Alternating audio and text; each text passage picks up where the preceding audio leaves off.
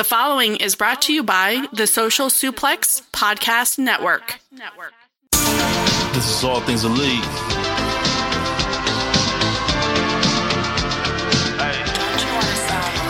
Welcome back to All Things Elite. Load up the pod, man, it's on when we speak.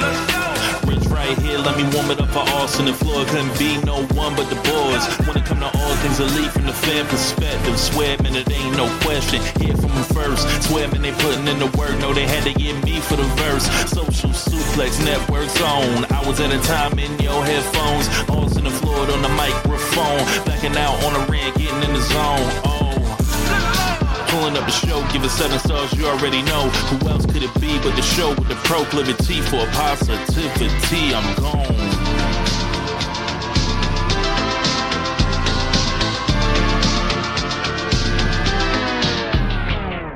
Hey everybody, this is Floyd from All Things Elite. The next couple episodes, there's a little numbering issues because we actually thought we lost, uh, lost the episode. Austin's going to announce this episode is episode 209. It is actually 210. And then episode 210 is actually 211.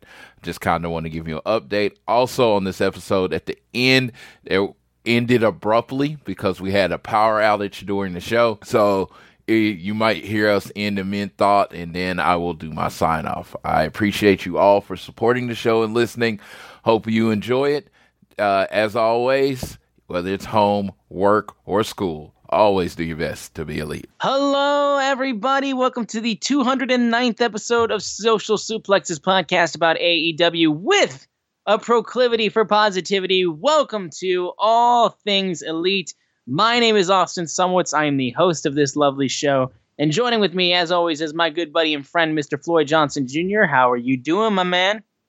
I am doing great. Um, just watched some NFL football. We're not going to go a lot into it, but uh, why my, would we? My it's sister, the Bears and the Commanders. my Why sister we? is a really big Bears fan.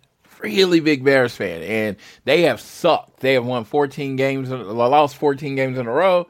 So I want to give a shout out to my sister Michelle. I am happy she actually enjoys uh, get to watch football. My friend is Isaiah is from Chicago, so he roots for the Bears, and he was like, "Um, it's time to watch football." I was like, "Is that what you call what y'all do?" Uh, I mean, I mean, I mean, you know, and then they go come out and kick ass. Justin Fields and DJ Moore again. Not a football podcast. We'll, we, I believe that's going to happen one day, but this is not the football Yeah. podcast. I think we're gonna do all things football, and then we can cover uh, English Premier League and the NFL. There you And go. college. Yeah, there you go. Because it'll be all the footballs. But for now, it's just all things elite, and I'll do. It's been a great week. I had so much wrestling this weekend. I I I'd say borderline too much oh, we always say that. I feel like like nowadays. borderline too much because it was like SmackDown, Rampage on Friday, so that's three hours of wrestling. Yeah. Saturday, you had uh, uh, it was NXT for three hours, and then you had Collision for two hours. And then Sunday, you then had um, WrestleDream, which we're about to review shortly. And then Monday, you go back to three hours more Raw. Then Tuesday, you get two hours of NXT. It's a lot. It's a lot. It's it's a lot. Yeah. No, my week has been solid. And shout out to Bears fans. Y'all y'all have some hope for once in your life. But remember who runs this division is your Detroit Lions. Just make sure you remember that. But yeah, no, it's been a great week. Obviously, coming off the heels of WrestleDream, a crazy good show.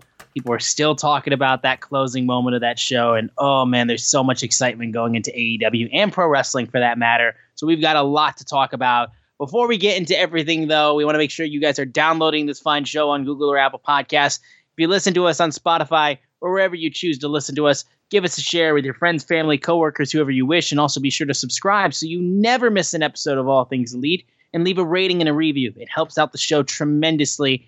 And the easiest way for you guys to support us, if you don't want to go through all that stuff, is if you follow us on social media. We are at AT Elite Pod on Twitter. You can also follow at Social Suplex, who make this show possible. Check out all the other shows they have on their network. You won't be disappointed. I am at Austin Szumowicz, S Z U M O W I C Z. Floyd is at Floyd Johnson Jr. at on Twitter. before we get into the show, too, I will mention too. Uh, this past Friday, uh, Ed Sheeran dropped a brand new album, Autumn Variations. It is a required listen if you listen to this podcast and you are at all an enjoyer of the content that I put out or the content that Floyd puts out. For me, listen to the new Ed Sheeran album. You will not be disappointed. I must say, the man gave me a guitar, so honestly, you have a right to do so. So, frankly, if you if you don't do it, you're just hurting my feelings. But regardless uh, big news of the week, obviously, is the huge uh, performance of WrestleDream that AEW had, the first ever WrestleDream. Uh, loved, first of all, I want to say, uh, just getting into the show overview, uh, the nods to Antonio Inoki and how they made a big tribute and just just the intro video where they had Inoki plastered everywhere was super cool. Um, Tony Khan, when he came to the presser after the show, had the red towel around his neck and all that kind of stuff. It was just it was a nice way of them just kind of like you know tying it together of the WrestleDream name. And you know they didn't batter you over the head with it, but at the same time you could tell that they had a genuine care of like you know honoring one of the absolute greats in professional wrestling. So I thought that was um, it really tied the show together, giving the a, a good feel and making it feel different compared to all the other AEW pay per views that we have. Inoki was the first Japanese wrestling name I knew. Like mm-hmm. when I was young, I'm like I didn't like I don't know if I really I may have seen him in WCW a couple times, but I can't say I've seen him wrestle a lot. But uh, he was always the name. It was like it was like Muhammad Ali, Mike Tyson, that kind of stuff. He was just a name you knew. And so, uh, yeah, the, the fact that they uh, honored someone that you know never worked for their company, you know that kind of thing. It's always AEW is always trying to do stuff differently. I thought that was I, th- I always th- I thought that was really cool. You know, adding yeah. another pay per view was not really cool. That was not really cool. Yeah, you know, yeah, you know, like, like dude, I was, uh, I was super wrong on the what era we're gonna be in, and we're gonna talk about that. And I was like, I think it was more wishful thinking because I'm like, damn, fifty dollars every time, every time. yeah, for real. Four times that, a year wasn't bad, but oh no, yeah, yeah exactly. Yeah. No, and that's the thing. It just keeps pushing us all the way to wanting, you know, it being put on Max, which I know the rumors have consistently led towards of them putting on an HBO Max slash Max. Um, we need that more than ever with the amount of shows that they've been announcing. So listen, just get that streaming service ready to go, and then we will be all set. Dude, because you know it's, it's, getting rough out here. You know how much I love CM Punk, but you're like, okay, we can sign CM Punk back, or we can have all pay per views on Max. I'm like, I'm taking the pay per views on Max. I would agree on that absolutely, because at this point right now, like it's just I, I, I, love the man, but you are asking for a bee's nest to be just kicked. Yes, so no, no, it's uh like give me give me the pay per views on Max all day, but uh yeah, yeah now let's go ahead and like you know we were just talking about WrestleDream. Let's go ahead and get into WrestleDream. Um, real quick, uh, we will go through uh, mainly everything that we got from uh, Zero Hour, which was fine, but mostly you know it was a, it was a zero hour as as you could get with just you know matches that not a lot of them had much going for them except for one. Uh, the eight the eight person mixed tag match between Diamante, Lee Moriarty, Mercedes Martinez, and Shane Taylor versus Athena, Billie Starkz, Keith Lee, and Satoshi Kojima. This was a match where they just put as many people into the ring as possible. Like Keith Lee teaming with Athena is weird. I just didn't understand. And Kojima is just there. I love Kojima son, but it was very weird just seeing him on this team that was just like you are sticking out like a sore thumb. Um, but they did a good job. But I mean, there was really no reason to care about this match, but it was at least a good uh, to get some faces that people like, especially Athena, Keith Lee, Kojima, uh, and then uh, Billie Starkz, who is officially signed as well. Congrats to Bi- Billie Starkz for officially being all elite. So I had to make sure we mentioned that as well. Oh, the match she, itself was fine. She deserves her banner. Where's her banner? Yeah, no, for real. When are we going to get the official banner? Because we haven't gotten that yet. Yes, uh, but uh, no, I am very happy. I, I, it's one of those ones. Now I remember there was one uh, run wrestler, and they like, oh, he's all elite, and I just like, I had just he was on TV like every week. I was like, I assume you are. You guys, I always assumed you were all elite. So it's kind of cool that uh, that got announced. But yeah, it's like with somebody like that, with somebody like so new her her, her and uh, Nick are about the same age. You go ahead and announce both of them, just so you know this is the future. It's right here. It is, yeah, for real. Uh, we then had uh, Claudio Castagnoli versus Josh Barnett. Here's the thing: the only only thing I had to say about this match because uh, Claudio got the the victory. Um, oh, and then by the way, uh, the the uh, uh, Kojima-san was able to get the pinfall victory for his team in the last match. If you wanted the result of that, but in the Claudio versus Barnett match, Claudio got the win. But here's the deal: this gave us the blessing of my brand new all-time favorite commentator in the history of professional wrestling, which is a high bar for me, Jon Moxley. This man is psychotic, and having him on commentary is one of the. I never asked for this. I never knew I wanted this, but now that I have it, I want it every single week. This dude is ridiculous. Swearing up a storm, going fucking bananas about wanting uh, Claudio to kill Barnett, all this kind of stuff. It was the best part of the match, honestly. Like I, I can't even remember too much about the match. Which again, it was it was a solid match. Like these guys are both outstanding workers.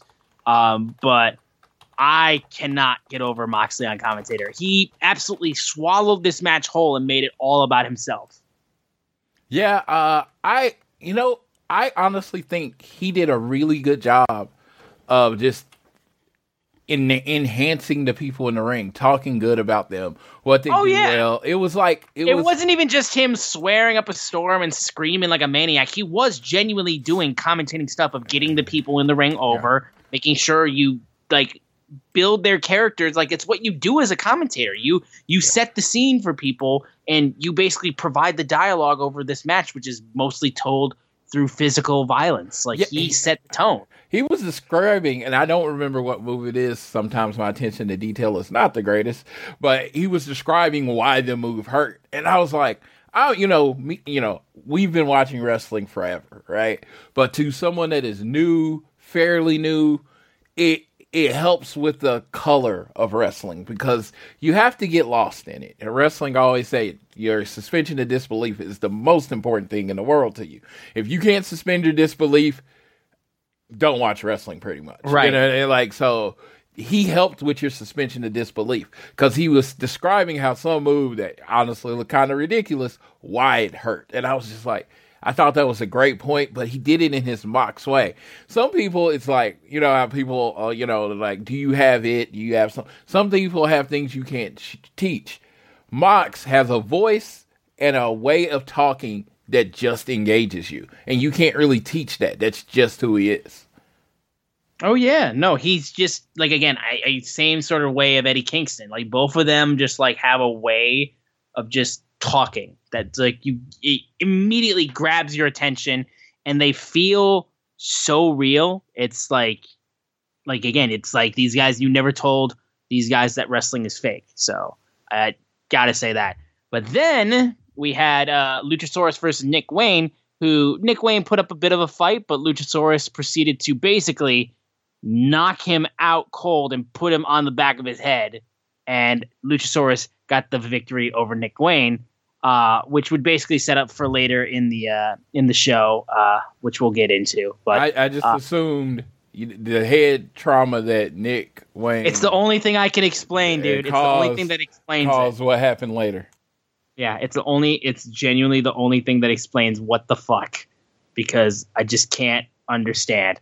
Uh, and then finally, uh, World Trios uh, Championship match between the acclaimed and TMDK. It's very cool to see the other members of TMDK on this ma- on this card, considering Zack Sabre Jr.'s uh, prominence on this match. Uh, and it was fine. It's fine. It's it feels like as of lately, right now, the acclaimed are in daddy ass uh, for their trios titles. They don't really have any other trios they can go up against. So because the the the Young Bucks and Hangman are off doing their own thing.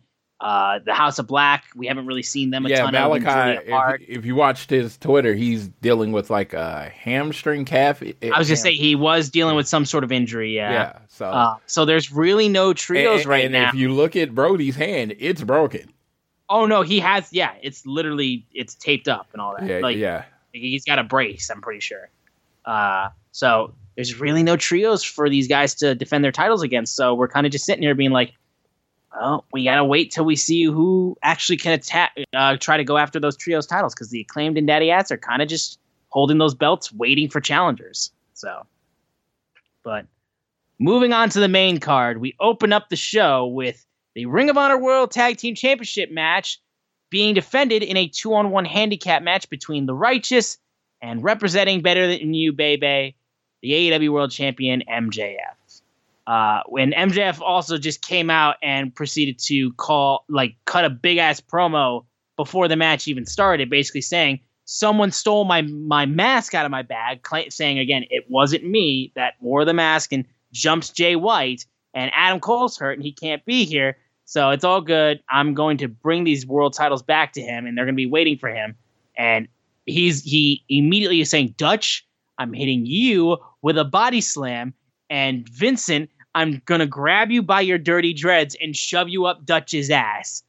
So what you are seeing right now is MJF planting the seed uh, for this match that he would later have blossom into wonderful moments. And that's the biggest thing with this match was the fact that MJF proceeded to he's been priding himself on, you know, he's the guy and you go back to his infamous pipe bomb promo from a from a couple years ago where he said, I don't got to do a bunch of bullshit to make you feel uh, when it comes to my wrestling style.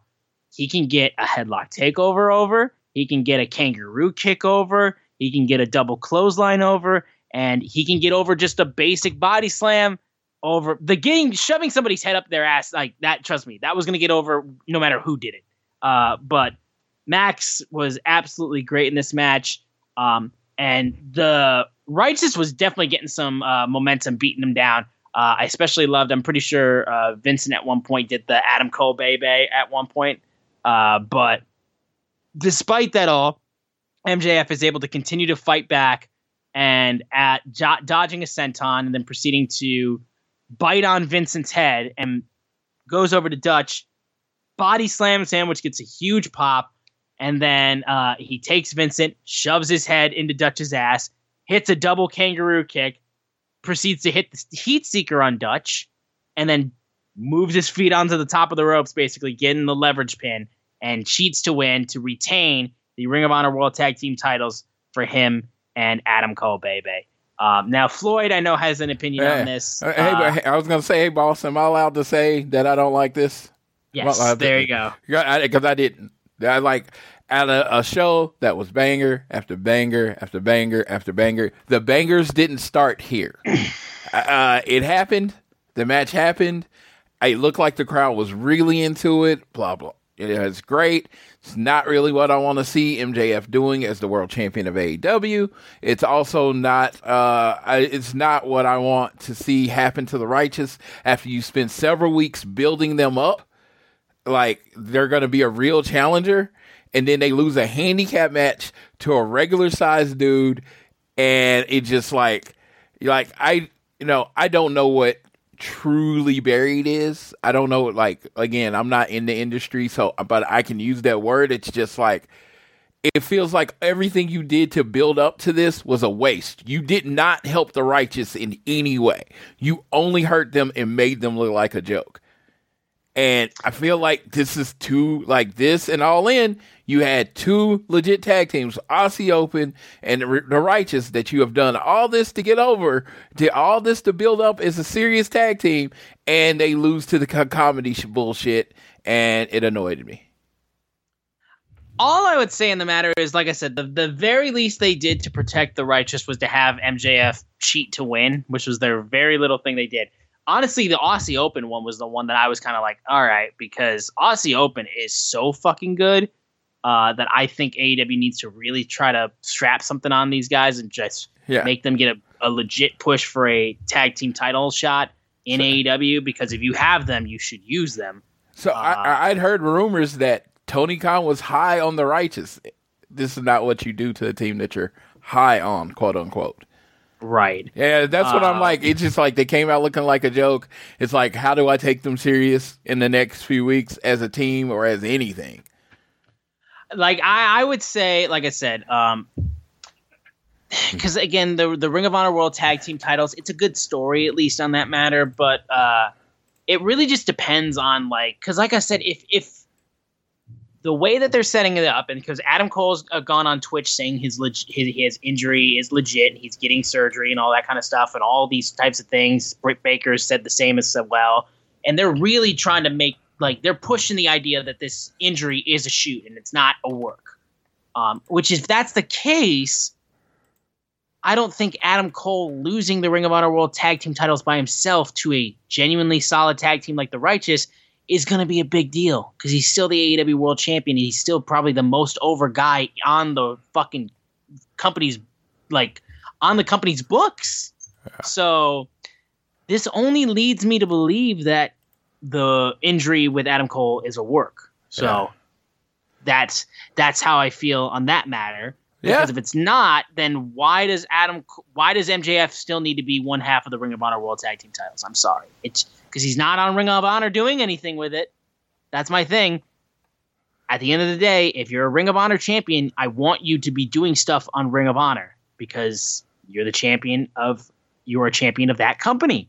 I don't care if it's owned by the same person like NXT people, they defend their stuff on NXT. They don't always just show up on WWE and then never show up on NXT. Unless, of course, you're going to just call a main roster guy down there and just have them win one of your main titles, especially for a guy who is over like Trick Williams and loses the North American title after three days.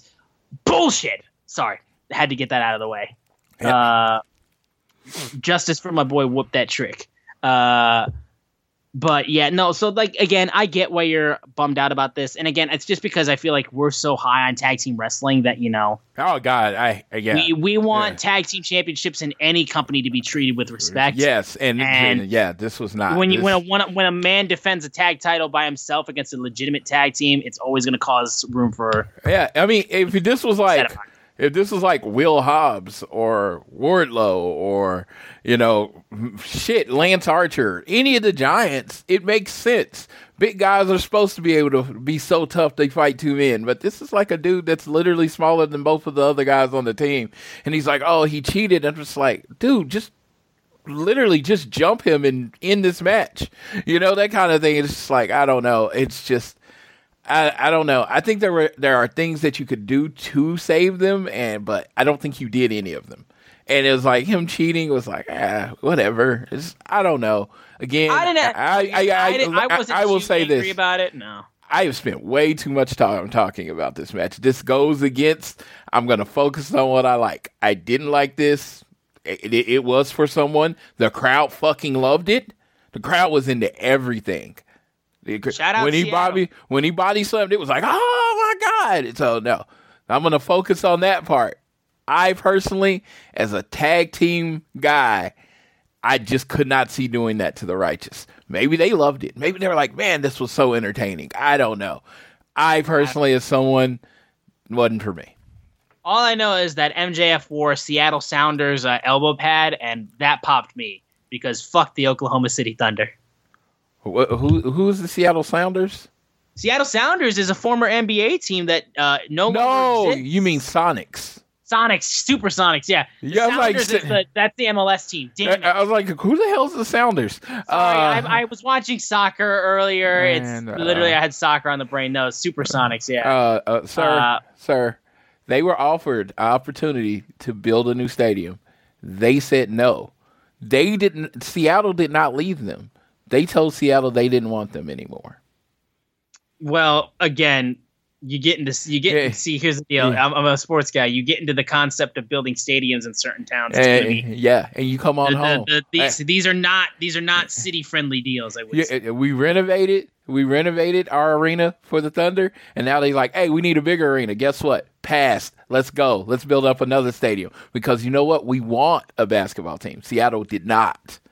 Mm, I don't know about yeah, that. I, am just saying. Hey, hey, we gave we're, we're giving them what they asked for. One team didn't. See, we just hey, you know, you know, we, we he did. They, just, they came sure, here and sure, got sure. In terms of the stadium, in terms of the actual product, how much talent did you have and you didn't win a championship? So I mean that's true, but it ain't like Seattle was knocking down championships either before.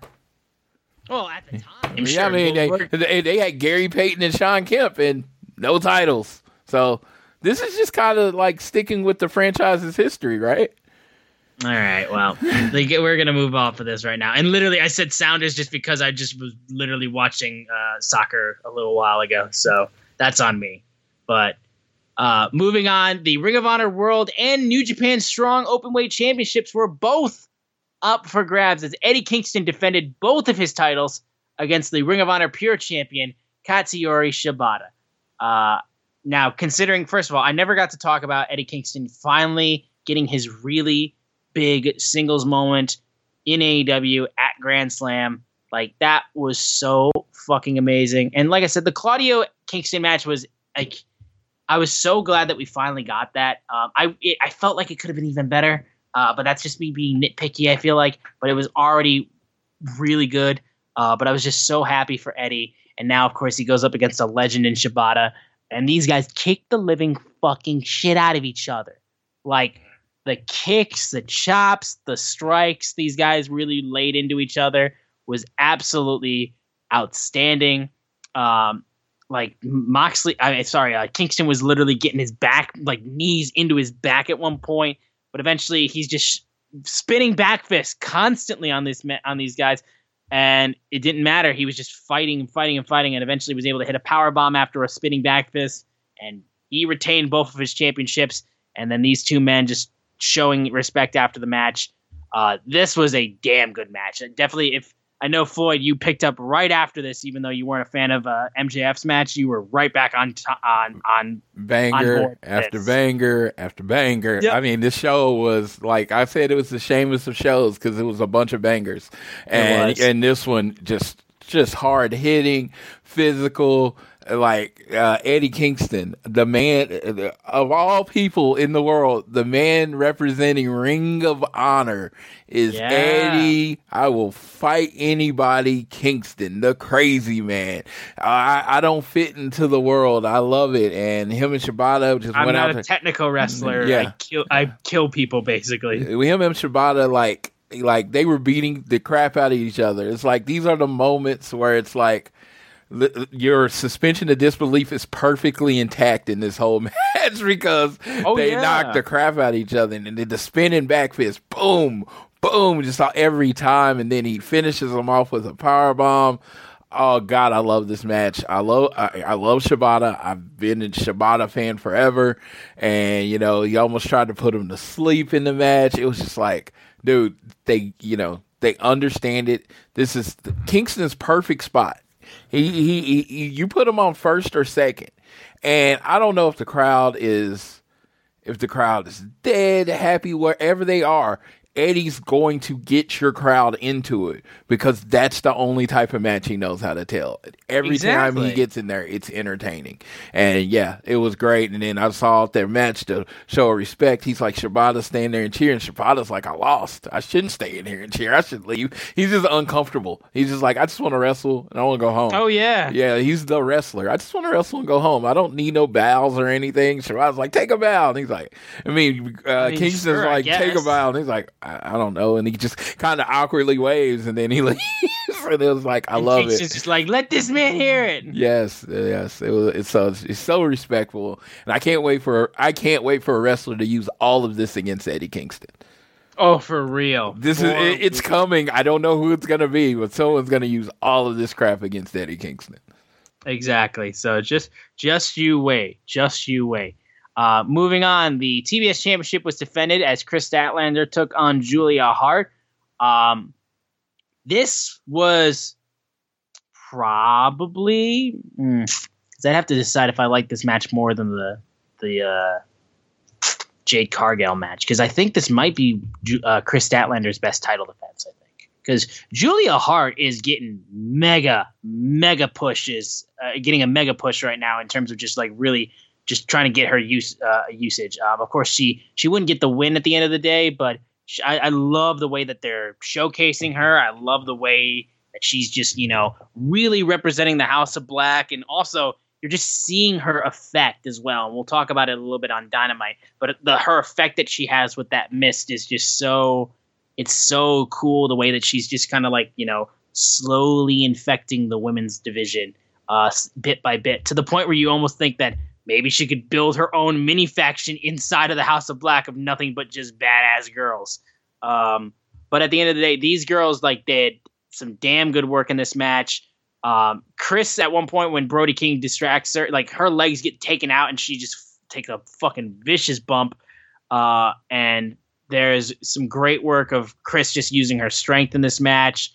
Um, at one point, Julia is trying to spray the mist, but Kris basically slaps her, and then it goes right out of her mouth. Um, as she goes up there uh, to the top rope, Julia Hart comes up and then hits a spider German suplex, and then connects with a moonsault, uh, but just barely. Kris Statlander gets her foot on the ropes, uh, and then afterwards, Julia Hart gets the Heartless submission, but then Kris is able to take her, pick her up, get her with the sun, Sunday Night Fever. Uh, after I think, yeah, she hit a tombstone and then the Sunday Night Fever, and then she gets the victory over Julia Hart. Uh, like I said, this was really good. Uh, considering this was the only uh, women's match on the main card, uh, they did a damn good job. Um, and I do like, at least, like I said, Floyd's not a huge fan of Kris Statlander. I am, and I think she's doing a damn good job with the TBS Championship, even though they haven't given her a ton of mega opponents for her to go up against. Julia Hart, like I said, she, going from beating Jade Cargill, being her last match in AEW, and then going down to beating Julia Hart like this. Kris is getting some legit like like big wins. So I like how they're really like utilizing her with the TBS Championship, and it's not like she's not having tough times beating these people. So um, I think Julia Hart is somebody to definitely keep looking out for because, I, like I said, she's slowly infecting the entire women's division. I think it was only a matter of time before she really gets her big moment. Uh, but Kris got a big win. Uh, I thought this match was really good. Oh no, it's not that I, like Kris Statlander's great worker. She's you know great worker. I'm just not super fan of whatever her character is, which I really don't know what it is. She's just a good wrestler right now, and uh, that's great. And I thought this was a really fun match. I even said, uh, like I said, it was a banger fest, and I thought this was the one of the definitely the best I've seen Julia look. It was either this match or the Jade match on Rampage, which is my favorite Kris Statlander match. She just looks like a badass, and I just love how Tombstone. Then she uh, then she put her uh, legs around it and then hits her finisher, and it was just done. It was just a dominating victory. They're building Kris Statlander as a dominating champ. She's beating everybody, and she's not just beating them; she's beating them convincingly. I am, yeah, I am all about Kris Statlander right now as far as a champion. I think she's doing a good job for the TBS title, especially when you think about her predecessor as the TBS championship and chip and what she did for it. You really need Kris to establish Kris as just just a badass, more than a woman, you know, all that stuff. And I think this match did it. Julia future. She is definitely a future champion, future everything. She's so young right now. She's oh yeah, so, yeah, so young. So and also she, too, a big reason why she lost too is she's about to get married. Yeah, uh, she's getting married. Um, from what I understand, Friday the thirteenth. Uh, married, because of course she is. I mean, getting married to Lee Johnson, which is awesome. Uh, but yeah, I just like I honestly thought it was kind of early for her to win anyway. You know, like I did not think they were going with Julia. I never like to like why to listen to the prediction show. I never thought they were going with Julia this early.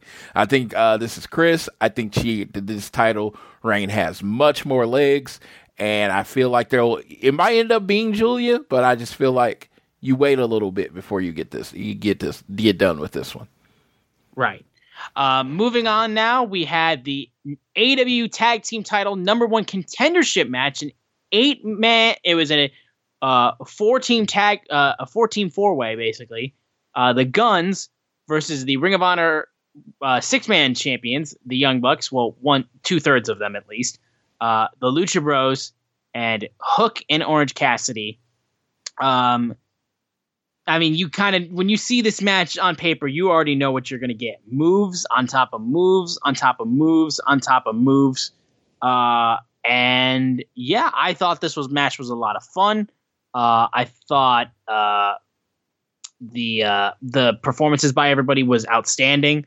Uh, I just gotta say, like I said, uh, I I'm honestly looking at this more and more, and I just can't believe how big the Gunns have gotten since like you know they first were. It's like I, I always bring this up when they were in the pandemic era and they were just in the crowd just chanting and holding up signs and doing a whole bunch of shit like that. I still can't. I still remember when the Gunns were at that level, and now they're doing these big matches. And like I said, they've been outstanding.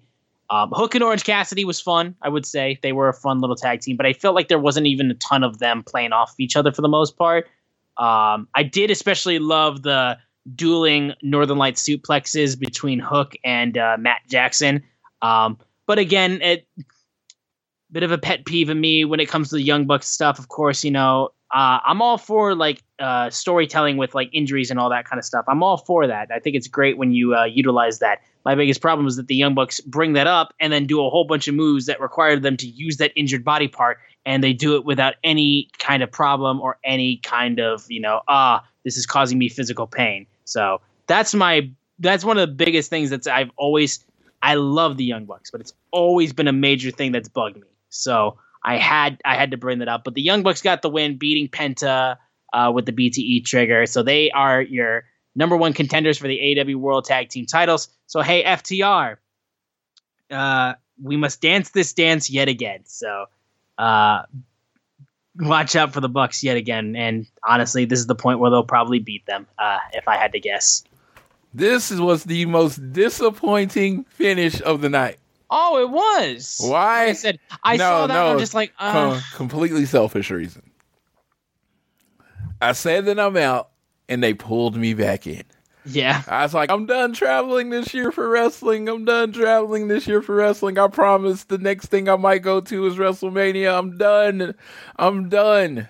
There is you now? one match, one match that can literally get me to travel at any time in this country, any day. One match. One. Un. It's when you take my two favorite tag teams and you put them in a match together. Yep. Well, Guess who's traveling? so in this fatal four way, I don't know if y'all recall on the rec- I said anybody but the Bucks. I didn't care anybody but the Bucks because I knew what the Bucks meant. I knew the Bucks meant Bucks and FTR in LA. I knew Bucks and FTR at Full Gear. I knew what it meant, and it also meant I was traveling again this year. Yep. I'm watching the match. Come on, Lucha Bros. Come on, hey, uh, Orange, Orange and uh, Hook. Yeah, let's do it. The Gunns. And then, the- the- the- yeah, the Gunns. Oh, bang, bang. Yeah, guns up, baby. And then, yeah, then they got the pin.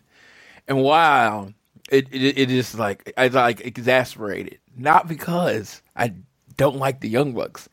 It's actually for the exact opposite reason. Because I love them so much and I know with I've always said with giving enough time, if you put Young Bucks and FTR in a tag match together, I don't care where it is, give me enough time and I will be there. Feel like a month, roughly two months. I feel like that's enough time to make it to LA. So um, I'm not saying I'm going, but I'm definitely not as sure about not going as I was on Sunday about seven o'clock. Yeah, it seems like you're, Yeah. uh, you're yeah, you're pulled Yeah. back in.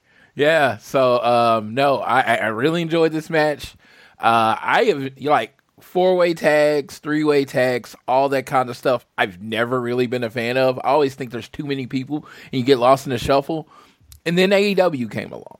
And I just think they do a really good job of organizing the match, letting everybody get shine, letting everybody look good. I thought this match looked really, really good. I thought this match was really fun, really entertaining. All the tag teams look strong, and just like the Young Bucks just got the last move. That is like like they survived. And yeah, so uh yeah, Young Bucks number one contenders for your tag team titles. Yeah, I don't think that. I I mean, I mean, we can, we'll have a long time to predict that, but I don't see them putting over FTR three times in a row. Maybe they do It's not it. gonna happen. And It's not maybe gonna they happen. do it. and you know, again, um, okay. And quite frankly, here. oh boy, I do. I do. I want to go down this road. Do I want to go? Down go this road? go down the road, sir. I don't want the Young Bucks as AEW World Tag Team Champions.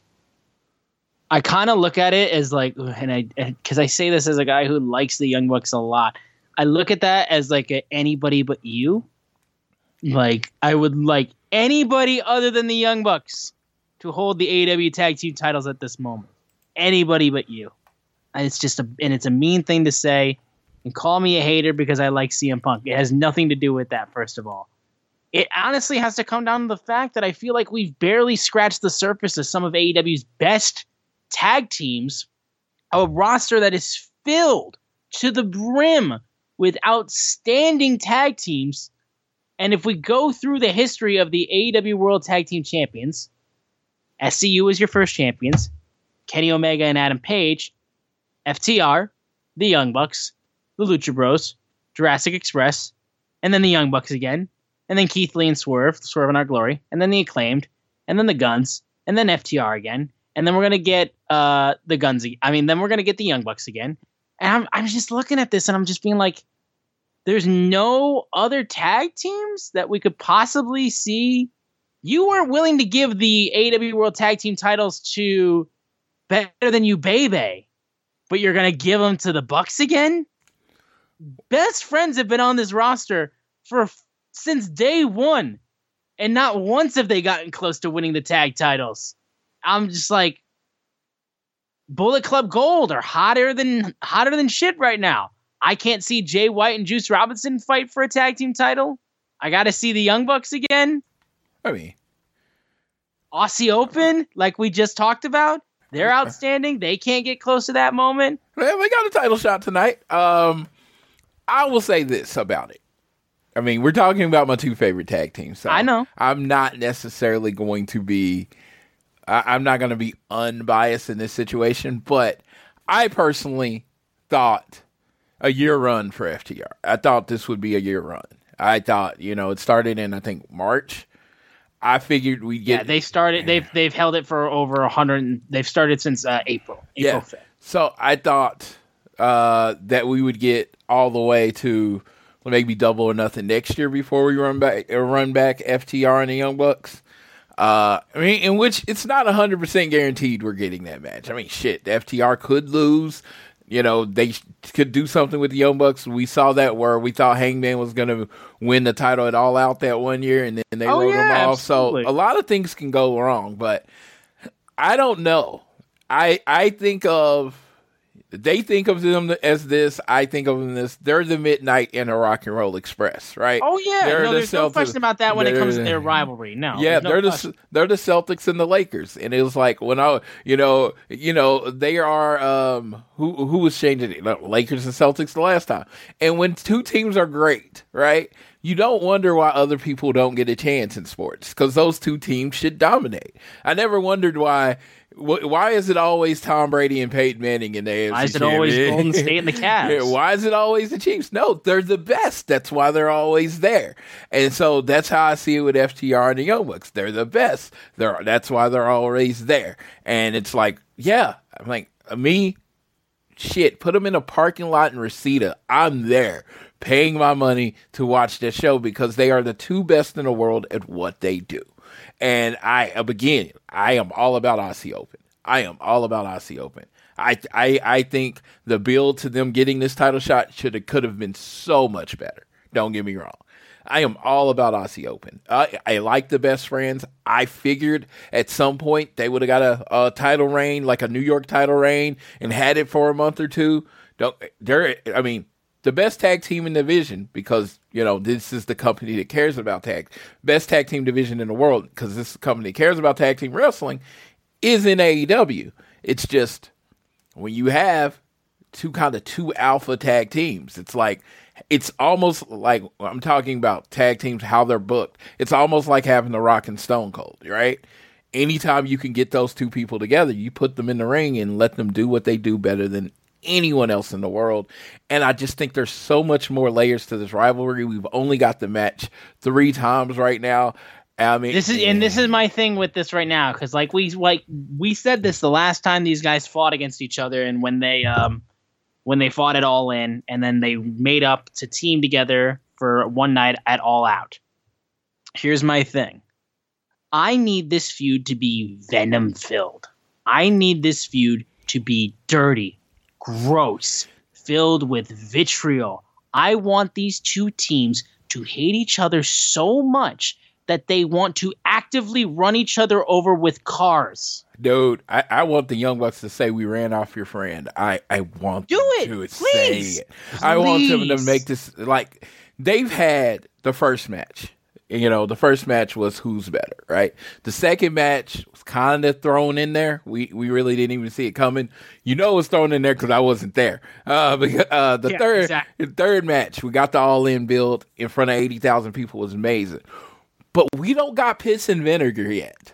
Exactly. We don't got two. Te- I don't feel we've been built to two teams that fucking hate each other. and that's if that's if you're doing Midnight Express in that kind of style, Yeah, I need. you need these teams to hate each other. I need fucking hate each other. So one's gonna have to be the clear, like like when the first match, FTR were the clear heels. Uh, uh, Young Bucks were the clear clear baby faces. The second match, uh, uh, the Bucks were the clear baby faces. The FTR, I mean, uh, clear heels. FTR is the baby faces. The third one, they were kind of both in their tweener roles right then because you know the Bucks really weren't you know bad guys at that point.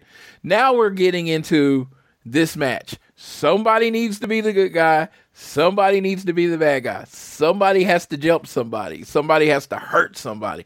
Somebody has to make you feel that this is going to be a rivalry. You have to start using personal lives. You're going to have to start using whatever it is to get people over the edge. That's what you need coming up in this match. Again, likely, likely, like it's so funny. It's like one of those things. I sometimes I need to not have a supportive as a wife as I have because I was like, I'm, I'm gonna say this and she's gonna tell me no. She's like, it's Bucks and FTR. You gotta go. Yep. And I was like, God, I love you, but sometimes, oh, just be less supportive. Yeah, I love you, but sometimes just tell, put me in my place a little. like, bit. like, tell me no. And she's like, no, you gotta go. And I was like, fuck, I do gotta go, don't I? I mean, yeah. I mean, I mean, yeah. Yeah, no. Uh, so, uh, no. Uh, what's the next match there? Yes. Um, moving off of that though, um, if you're doing that match, make these two teams fucking hate each other because I can't take another like, oh, we respectfully, we respectfully respect each other as opponents who respect each other. No, fuck that, kill each other. Um, we then had uh, Hangman Adam Page go one on one with Swerve Strickland, uh, and uh, gotta say, I totally forgot that Swerve is from Washington. I forgot that he's from Tacoma and we're in Seattle. Uh, because I was like, man, Hangman's getting a lot more boos like than I would have expected. I'm like, are they turning on Hangman? I'm like, oh no, we're in Swerve's fucking hometown, you idiot. Uh, You so were there's that. literally in Swerve's house. You're like exactly when he's saying whose house, Swerve's house. We're we're being literal. We're being actively literal. Yes. Uh, Yes. so no, I'm I'm an idiot. So I, I noticed that. Um, but oh man, Swerve took it to Hangman so fucking hard. Uh, literally, be, like looked at one point to pile drive him on the steel steps. Hangman got a dead eye basically to her, and like he also, I gotta say, Hangman as a babyface, the way he gets desperate is quite crazy. Though like, him biting on Swerve's hand and like doing all that kind of stuff. There's a lot of moments like that. Um, but these guys did a damn good job. This was an absolutely stellar match. Um, Swerve is again. I don't even feel like he's a star in the making because this dude's a star, like in every sense of the word. He's absolutely fucking outstandingly good. Um, as the match is going on, Hangman is able to hit the buckshot lariat, um, but he's his arm is injured from the match. He covers, but then Nana proceeds to grab Swerve's boot, puts it on the bottom rope. Paul Turner sees it and starts ejecting him, but Nana's not leaving and arguing with him. He goes again for the buckshot lariat, but then Swerve proceeds to take Prince Nana's crown and smack him over the head with it. Uh, he covered him. Hangman kicks out, but then eventually he gets hit with the house call, call twice, and the JML driver and hand Hangman Adam Page takes the loss. Swerve Strickland gets the win, basically being like, "Your spot is mine now." Uh, this is absolutely huge win for Swerve. I think it absolutely solidifies him as, like I said, if if he's not a star in the making, he's a star now because I mean, like he this dude is outstanding. They killed each other in this match. Hangman did some great selling in this. He was great in that regard when he got uh, his arm ripped backwards, and then they had the medical staff, and then proceeds to doesn't matter. He hits a double foot stomp on him, and like, dude, it was crazy how much Swerve was just getting heel moments in there. It was outstanding. Uh, yeah, this match was awesome. Uh, great performances by both guys, but man, um, I'm all like I said, Swerve is the guy that I've been all in on, and he's been outstanding. And with the added element of Nana and his spectacular dance moves that I will never get tired of, um, yeah, Swerve and Nana, dude. They, like if I had a, if I was drafting my top AEW guys, they would be there. Yeah, um, this was it. This this is this is uh, wasn't uh, his coming out party. This was his welcome to the top party. This was his he's the guy party. And and like like people there are a lot of people that probably didn't see Swerve as the guy at AEW. And if you go go got through this match and you saw his performance with the Hangman and you saw his expressions, I mean, like the story he told with his face and uh, this how Hangman, the desperation Hangman showed that uh, how much he wanted to be at the top. This story, this match wasn't uh, just like oh Swerve, uh, Swerve's going over. This was like this match was a full on illustration of how Swerve feels. That he will do anything to succeed. He will do anything to be on the top. He will be doing anything to be the guy. And he like tonight. I mean that night he felt like the guy, and he beat Hangman, and it's just like you know I always I always make fun of saying I hate Hangman, but dude, the dude dude is remarkable at wrestling. dude is remarkable, and he, and, you know, and again, this was a spot match. And, you know, some people probably could, you know, probably fight and not have it, but he just lost. You know what I mean? Of course, sorry for the bad guy. He cheated, but he lost. He he he got pinned by Swerve. He was better. He took the spot. Hangman has to deal with it. It's, exactly. It, That's the thing too. And, and again, Hangman's the best when he's down in the dumps. Yes. Hard on himself, and he needs to make that fiery drive to get back to where he was and get back to the top where he feels he belongs. That's when Hangman's the best. Because, like I said, like we talk all about his millennial cowboy depressed shit that he was doing when he lost to Chris Jericho at the first All Out. Like, it was the best, one of the best long term stories that AEW has ever told. Uh, and Swerve has to be the guy that kicks him down. Um, and I, I, know the the event, the inevitable work Hangman's going to do to try to get back at Swerve and take his spot back. Um, I feel like now that what you really need to do too is now that Swerve has Hangman's spot, have him like really accomplish stuff that Hangman wasn't able to accomplish. Have him go even further than what Hangman was able to do when he was in that position, when he got those opportunities have Swerve capitalize on opportunities that he said that Hangman would waste. Like really drill that point in. And then when Hangman finally gets the opportunity at Swerve again, make sure he doesn't miss. He goes right at Swerve's head and he takes it back for him. Dude, this could be an absolutely great story, and I think they've already done so well setting everything up. And it just goes to show the great character work between Swerve and Hangman two of AEW's best characters. It's just it's great. Yeah, Absolutely great. And it's it's funny because you add Swerve, uh, uh, you add Swerve into an already loaded top of the card. Like Kenny hasn't been in a title match in a long time. You got Takeshita, you got MJF, you got Jay White, former New Japan World Champion. You have Jericho.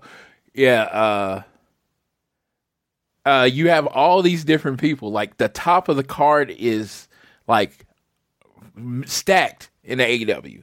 And, and and that's going to make the whole show much better because you're going to have stars through the whole show. But the whole thing is Swerve belongs. I, I've been saying it for months how I've become more and a more a fan, but this match shows he belongs right there. He belongs in the conversation and he's kind of a fresh face. You know what I mean? I, I, know he was in WWE, but he hasn't been pushed to this level. He is an AEW main eventer, and it's like, let's keep going. Let's keep going. I don't know when you put the title on him.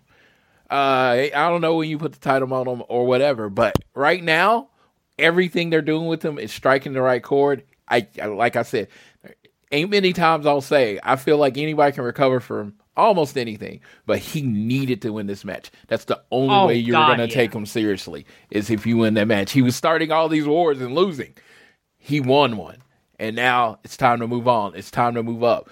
Keep him hot. Don't don't do what we've seen in the past with other people at unfortunate times.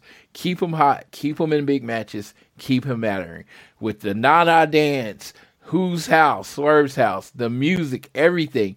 His act is pretty much the best it's been, and I'm thinking there's a little bit more room to grow. Yeah.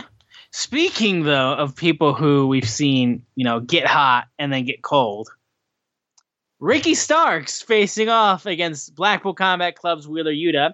Shout out to Moxley returning for the broadcast booth for this match and continuing to say shit. Also mentioning that he already had to pay a fine basically for what he did on Zero Hour. Nice touch. Um, yeah, this match kind of like I you had the problem with the MJF match.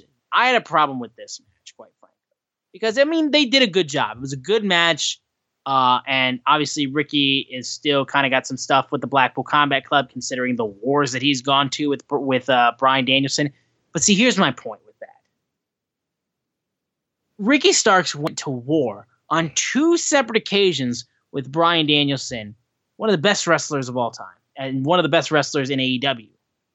And I firmly believe, because like I said, I saw the strap match in person. It was fucking insanely good, outstanding match. Um, and then Sydney saw the Texas Death match in person at Collision.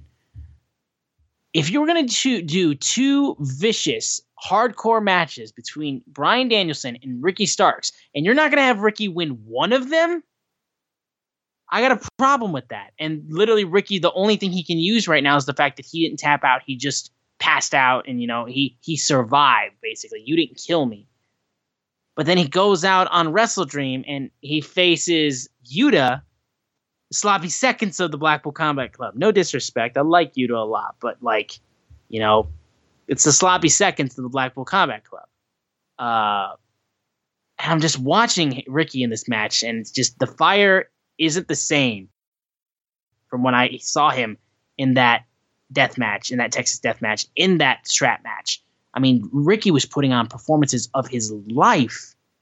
And when I hear rumors and when I hear people coming out saying that there's been interest from WWE and Ricky's kind of feeling like, you know, maybe there's a 75% chance he jumps, I can't really fault him if I'm being fair because Ricky is so fucking good. He's so good. I feel like Collision has been the moment, the show that he's really been allowed to shine. And we've had, of course, he got injured at one point during his hot run, but he's been stop start so much. And I think he's really getting tired of it, at least from what I've seen. Now, I don't know what's more left in the future for Ricky going forward on AEW. I don't know. So we, we'll have to see what they do with him. But uh, quite frankly, like I said, for him to lose two mat two big matches like that, the, the strap match and the Texas Death match against Brian Danielson, like I'm sorry, he's he's just not at the level that I feel like he deserves to be and where he should be. Um, and this match just kind of like was a combination of me just being like wanting more from Ricky Starks, wanting more of like give my boy some help right now, dude, because this dude's outstanding. And listen, could he do well if he went to WWE? Absolutely. But I also feel like he could be in a weird spot where he's looked at like LA Knight as just an Attitude Era ripoff. You know, there's a reason why he got compared to The Rock a lot. I feel like he's going to get in the same fucking boat that LA Knight is in. LA Knight could get to the top of the top. I don't believe they want to do that, but we'll see. I feel like Ricky would be in the same boat. So I would like AEW to actually capitalize on Ricky and make him want to stay. Because having him lose those two matches, like I said, I love the matches. I think they were great. The strap match is one of my best favorite matches this year. But Ricky should have won at least one of them. I'm just saying. Because he's got no fire going into this. You beat Yuta. Cool. A lot of people beat Yuta. Floyd, are you on my same wing, same wavelength like right now? Because this was the this is my big level of negativity on this show. This was the only thing that really bothered me.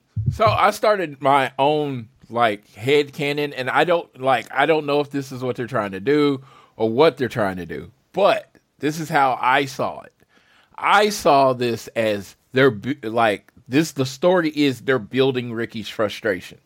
He keeps almost getting there. He keeps almost getting there, and he doesn't get there. He doesn't get the win. He almost gets the win against, you know, almost wins the title against Punk almost wins the title against Brian Danielson. He gets in, I mean, the strap match or whatever with Brian Danielson. He almost, almost, almost, and they're just telling a frustration story with him right now. And he's gonna snap at one point, and I think that's when the elevation comes. So maybe I'm wrong. I just feel like all of this is telling a story. Him getting put back in a match with Wheeler Yuta, that's something, uh, either another frustration. He feels like he's, uh, you know, he's getting downgraded to a point, you know and it's just like all these things are just building the character of the frustrated Ricky Starks like a slow burn to the top. Maybe I'm wrong. That's how, but maybe I'm putting flowers on a shitty situation. But that's how I saw it. That's why I haven't got frustrated because I felt like it was building to something. I, I hope that's the case. I really do. I, I mean, like I said, I could be putting flowers on poo. You know what I mean? Uh, you know, it, it might. This might just be really, you know, terrible Ricky Starks booking. This that might be what it is, but no, I think it's going somewhere. I think Ricky is a strong enough character, strong enough work worker to spin this and make you understand it.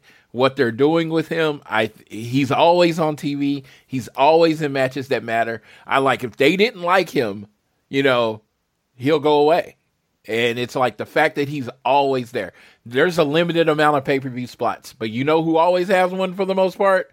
Ricky Starks. You know who's always. I agree with that, but at the same time, to be fair, I don't want Ricky Starks to become AEW's Dolph Ziggler. Yeah, that, and it's true. And I, no, I don't disagree with you at all. I'm like, this is not me disagreeing with you. It's just making. I'm hoping what they're doing is on purpose. You know what? I'm, I'm hoping they're trying to build right. this frustration in you on purpose. So it's like like I said, it's it might not be. It might be like, hey, this is bad, you know. But I I just you know trust in Tony type situation. That's what I'm doing right now, and um, yeah, we will. I think we'll see. We will definitely see uh, going forward if uh, if I'm right or if this, you know, this is just terrible. Uh, but I really enjoyed this match. Hard hitting. You could always count on Yuta for this type of match. Ricky got the solid win on the show. Uh, you know, maybe building to something later. We will see. But uh, yeah, uh, yeah, I, I really did enjoy this match. I thought it was a, another good. Match. I thought it was a good, hard hitting match. Like I said, I just, I'm, I'm, I'm, I'm hoping, I, my, I, would I'm love, my boy Ricky gets treated with respect. I would have loved for it to be for the TNT title or the international title or some title that Ricky was holding, but you know, I guess we can't get everything that we want. But maybe not. we get what we need. We'll see. Yeah, we'll see. Uh, but moving forward, at least, uh, we had the dream match: Bryan Danielson versus the New Japan Strong champion Zack Sabre Jr. This exactly this was exactly what lived up to my wildest expectations. This match was fucking incredible. Um, I gotta say also, this match had probably one of the most brutal looking dragon screws I've ever fucking seen. Zack got dragon screwed, and I swear to God, I thought I saw his leg snap, like just in in real time. It was ridiculous, absolutely ridiculous. Um, but yeah, these guys gave exactly what. Here's the thing: it's weird because I'm I'm obviously jealous because this was the match we were supposed to get at Forbidden Door one, and my God, if I would have saw this match in person. But at the same time, I saw Claudio Davies, so I can't really be that mad. Um, but holy shit, man, these guys beat the living hell out of each other. Danielson able to beat the best technical wrestler uh, going right now in Zack Sabre Jr. Um, I think I'm fair to say right now that like Darby is my favorite AEW original, but in terms of like my straight up favorite thing in AEW going right now, Bryan Danielson might be it. This dude is just absolutely insane and he the the comment he made about how he wants to make sure that he you know stops wrestling at a certain point so he can be with his daughters full time. I love that. Um, and man, if this guy's not trying to give every five star fucking match he can before he calls it quits, I don't know what else, dude. This man is absolutely wild and one of the best going today. Like I fucking, I fucking love Bryan Danielson, and this match was unbelievable, unbelievable. I love this match so much. Like Danielson's giving me like back to back to back bangers. Like it's ridiculous. This match was exactly as promised. It was everything that it needed to be. It was uh absolutely beautiful. I really enjoyed this match on like every level that you can enjoy a match. Um they did what they do better than everyone else. They took technical wrestling and they uh they made it interesting. And I dude, it's just it was it was just so good. Uh, the moments where the crowd stood up and the big moments, and uh, you know, unfortunately, I mean, fortunately, there were some times where they were had to, which I was hoping didn't happen. Well, which I was hoping happened. There were times where they had to just kind of sit on their hands and watch because not technical wrestling's not always exciting. It's almost like soccer. you know what I mean? It's like you, you have to see, you have to wait for the good parts. Right. And this part, they did a very good job of being patient, and I just thought this was amazing. I thought this was a really good match. Yeah, no, fucking so good. Uh, moving on, we had the trios match between Kenny Omega, Kota Ibushi, and Chris Jericho versus the Don Callis family, Konosuke Takeshita, Sammy Guevara, and Will Ospreay. Um, this match was a lot of fun, I would say. Um, I loved uh, just the fact that we got Kenny Omega and Chris Jericho teaming with each other. Um, and this also was another great performance from Sammy Guevara, I would say. Sammy got a really good chance to shine in this match. Um, and honestly, it's just it's just enjoying for me to see the Don Callis family start to really come into form as a vicious group because I feel like you need to really solidify the fact that this is a group effort made by Don Callis to just make Kenny Omega and his friend's life a living hell. Uh, and I think that's what this match did. You know, like Kenny and his guys really tried to get one over and stop the Don Callis family. But basically, as it goes on, though, uh, Powerhouse Hobbs, uh, uh, Power, uh, uh, well, actually, no, I'm sorry, I'm, I'm getting ahead of myself. Uh, Will Ospreay distracts Aubrey Edwards. Don Callis gets uh, uh, Floyd the Bat and nails uh, Jericho in the head with it. Sammy Guevara pins his former mentor and gets the win while Kenny Omega is being held back by Takeshita and uh, and and Ibushi the same thing. And so yeah, it's basically Don Callis got what he wanted. He got revenge on Chris Jericho and put him down to pasture on that one. And Don Don Callis's family is starting to look pretty dangerous. Um, I thought this was pretty good. I liked it a lot, um, and it was another good performance uh, by all men involved. This match is why we have a trios title in AEW. Yes, It's it's it's absolutely why like where is in uh, most major companies don't, but I mean I guess like most of them, everyone except WWE does now, but it's just they're really they AEW has a way of again taking these uh, taking these clusters and just making them look beautiful and entertaining and giving you all the spots and giving you everything that you possibly could ask for. And it was yeah this was perfect. This uh, I, I thought this match told the story that it needed to tell. Of course you're establishing Don Callis family as a threat. They have to keep winning. You know that's the whole thing. And it was just like perfect in how uh, in the execution. Takeshita is a star. Again, you have another. You've like this whole thing with Kenny has built another main event guy, and right now they're in something else, so you don't have to worry about them not being in the main event. So yeah, and he had Kota Ibushi who looked like Kota Ibushi again, you know, and it was just yeah. So entertaining, uh, dream match. You know, Kenny Kenny Omega. I love how they pointed out, and I love how they said Chris Jericho was like, we don't like each other. They they didn't throw away their rivalry. We don't like each other. We hate Don Callis more, and they made that a point of the build to this match. No, who else does that? This is it's beautiful. It's pro wrestling. I love it. Absolutely, yeah. Um, next, the AEW World Tag Team Champions FTR defending against Aussie Open. Um, I thought this was really good. Um, definitely felt like the match, like you know, if you were gonna go like hardcore on a FTR Aussie Open banger, you know, they could have gone even more. But this pay per view is very long. Uh, but Dax Harwood and Cash Wheeler are able to get the victory with a super shatter machine, which was fucking cool to see. Um, but yeah, no, I thought this was a really good match uh, for the uh, uh, semi main. I thought they did a damn good job. Uh, and yeah, FTR continues to just be like one of the best tag teams of all time and holding those AEW World Tag Team titles and doing a damn good work with it. But I will say, Floyd probably agrees with me. Uh, I've enjoyed Babyface FTR. Yes. Get the black hats on these men ASAP. Uh, let- let- let's do what we do. Let's do it. I say uh, we. I'm like, yeah, because you know, FTR I loved loved the most. Didn't like people. You know what I mean? So shit, I, I'm okay with them not liking me. I'm good with it. Let's get back now. Um, yeah, this match was good. This match was borderline great. It was. I just felt like I, I saw that. Unfortunately, you're going to compare matches to each other, right? Oh, sure. I saw the New Japan match, which I thought was amazing. It did not reach that level. No.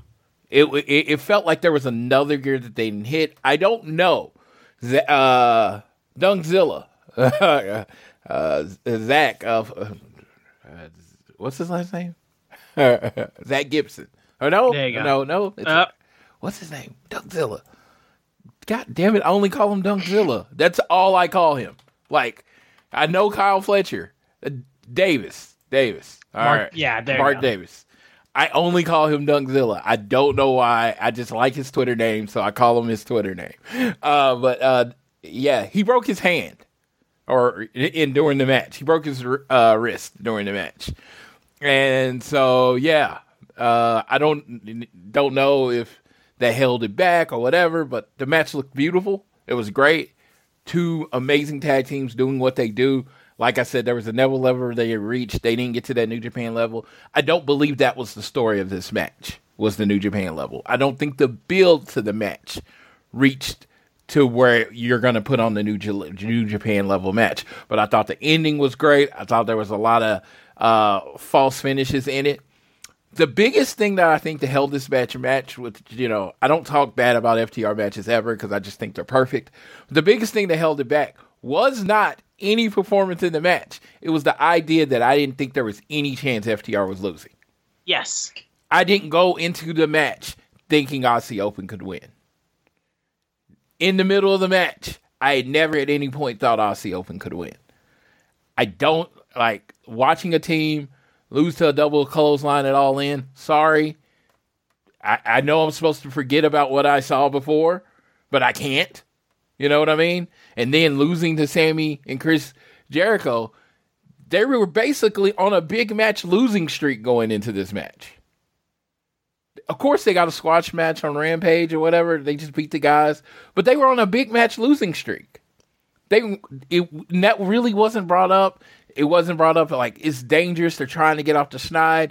They got it, it, it- I don't feel like the story led me to believe that FTR could uh, lose to them. And I and you know I even said I'm emotional. I'm an emotional wrestler fan, right?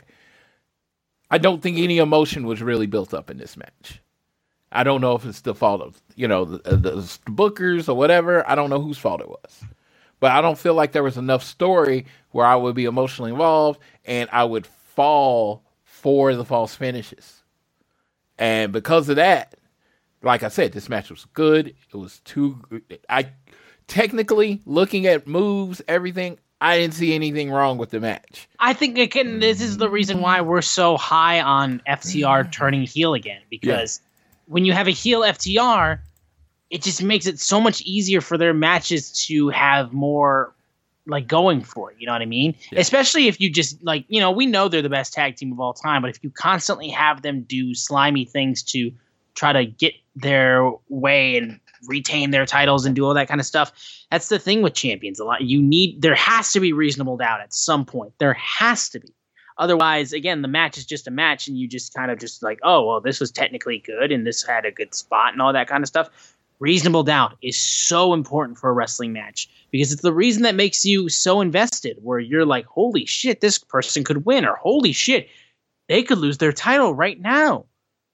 So They got the you have a moves. heel FTR, it's so much easier to build reasonable doubt, and it's so much easier for you to have like emotional like feelings into it. It's not that FTR can't make you care as babyface. It's not far from that. But you know, against random opponents or stuff like that, or against teams that they're just facing for a week or two, you know, being healed, it's so much easier to make them like care about that match in the moment. If the last two Saturdays on Collision, uh, uh, Aussie Open had left them laying, like completely dominated them, was just faster, stronger, whatever. Then I think I come into this match like, you know, they really might put Aussie over, uh, Aussie Open open over, but really it was just you know some promo time, and it was just like. Even even in the match the night before, it wasn't Aussie Open didn't pin FTR. Ricky Starks pinned X. Again, it's like you didn't give us anything to go on in this match. Basically gave gave us the bare minimum. Yeah, you know what I mean? You didn't give us anything to emotionally grab onto in this match. So, I don't know.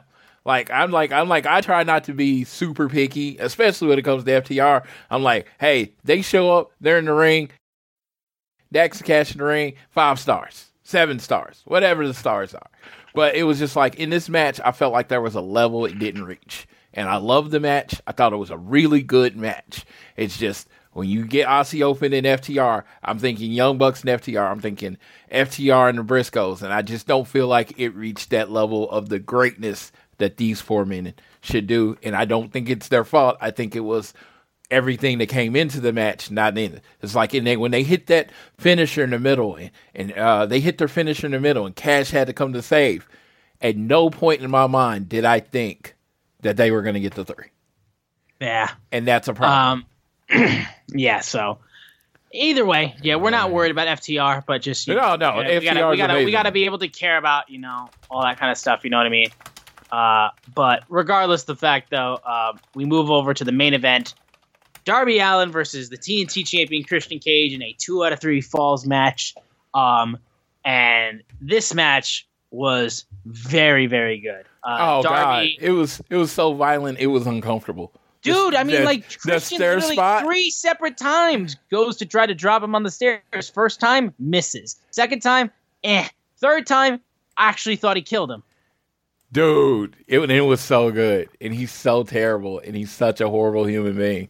Oh, and he literally like like constantly looking over at Nick Wayne's mom, and also Nick Wayne's mom at one point like actively trying to like seduce Christian, and then throwing water in his face. Spectacular. Can I say Um, can I can I say Nick Wayne's mom's hot without getting canceled?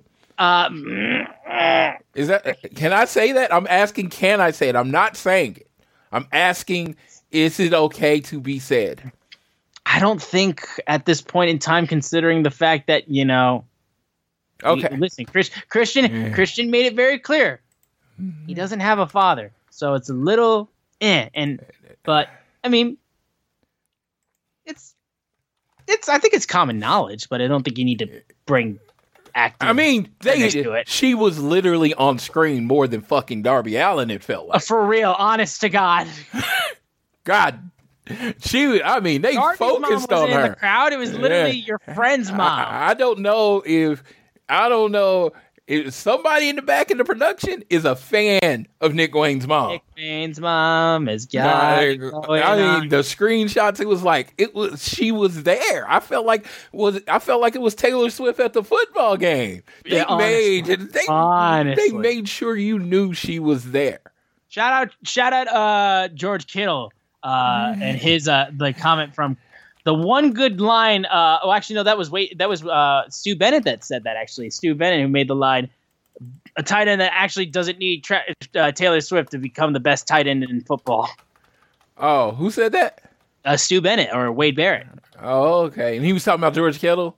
Talking about Kittle, yes. Yeah, he he was talking about the non Super Bowl champion George Kittle. Oh. Is that- Oh, is that- is- is- look at look at the Niners this year. Look at the Niners this year. I, I remember George Kittle was in the Super Bowl. I remember that. They lost to somebody. Oh, they lost to the greatest tight end of all time. That's who they lost to. I was just, I was, I was just letting you know, letting people know when they bring up See, George I knew Kittle. there was a reason John Cena dropped all those chairs on you. It's because you don't know anything about football. yes, like just letting you know, John. Uh, I'm just letting you know, George Kittle, very good tight end, and I'm Pentagon fan, wrestling fan. Love the guy. Good job. He is great to. He is great for being the second best tight end in the NFL. I would say honestly, could you could you at least come to the conclusion that you would believe that George Kittle is a much better blocker than Travis Kelce? I think Travis Kelce is a better catcher, like a pass catcher.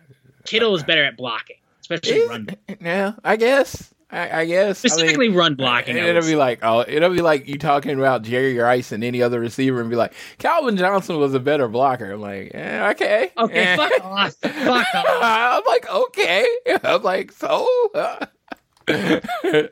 You gotta quit. we we got Blake Bell. We got Blake Bell for that. We got uh Gray for that. That's that's their jobs. Kelce's job is to catch passes and get TDs. That's what he do, and catch pop stars. He does that too. God, he catches everything. Cool, twenty-one to twenty. That's all I gotta say. Oh, oh, so you're gonna bring that up? Twenty-one to twenty. Yeah. Uh, uh, uh, hey, hey, you're tight end Laporte, LaPorta. LaPorta. Three three years, he's gonna be right there.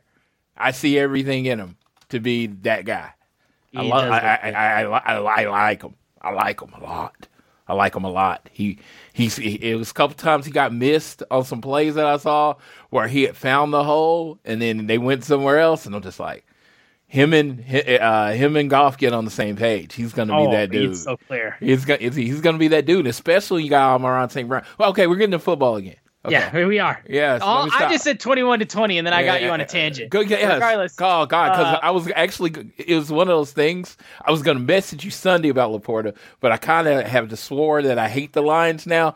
Oh my God, he's I, I, I, I see the makings. I see the makings It there. looks really good, dude. It Yeah. looks really, Okay, really good. so, you could all- on, all I'll say lastly, you could literally swap our second round picks with our first round picks, and you would be like, yeah, that makes sense. That's a good draft. Yes, but uh, to moving this back match, over to the main event. Yeah, Yes. to this match, I want to give Darby Darby main event in Seattle. Want to give him his respect. Absolutely. That that dude is insane. If he's wrestling in five years, I'll be shocked. uh, kind of, yeah, for real. Uh, Darby, like I said, I can't get over how much this man, like, just puts his body through so much shit. And like I, I, I, can't. I have nothing but honest to god respect for Yes, Now- Darby for what he's willing to do. Um, you could call it stupid at some points, but my God, dude, Yeah. this man makes you care so much. Darby up- is so fucking on good. the Christian He's thing, I was never like, had a bad match. on the Christian thing, I was like, the first time was good enough. You didn't need, you didn't need to try to do it two more honestly. times. And also, can we also again? I've said it before, but Christian Cage, dude, I was hyped when he first got uh, uh, debuted, and people were like, "That's disappointing." And I'm like, "Just you guys wait what this man is able to do." And I feel vindicated on Christian Cage being like one of the best things in AEW going to date. Uh, and I'm going to talk more about Christian and how good he is uh, when we get into the Dynamite. If you talk about performances, you know, like you know, like, like everybody. You're talking about if you look at the all around performance, I'm talking wrestling, cutting promos, everything.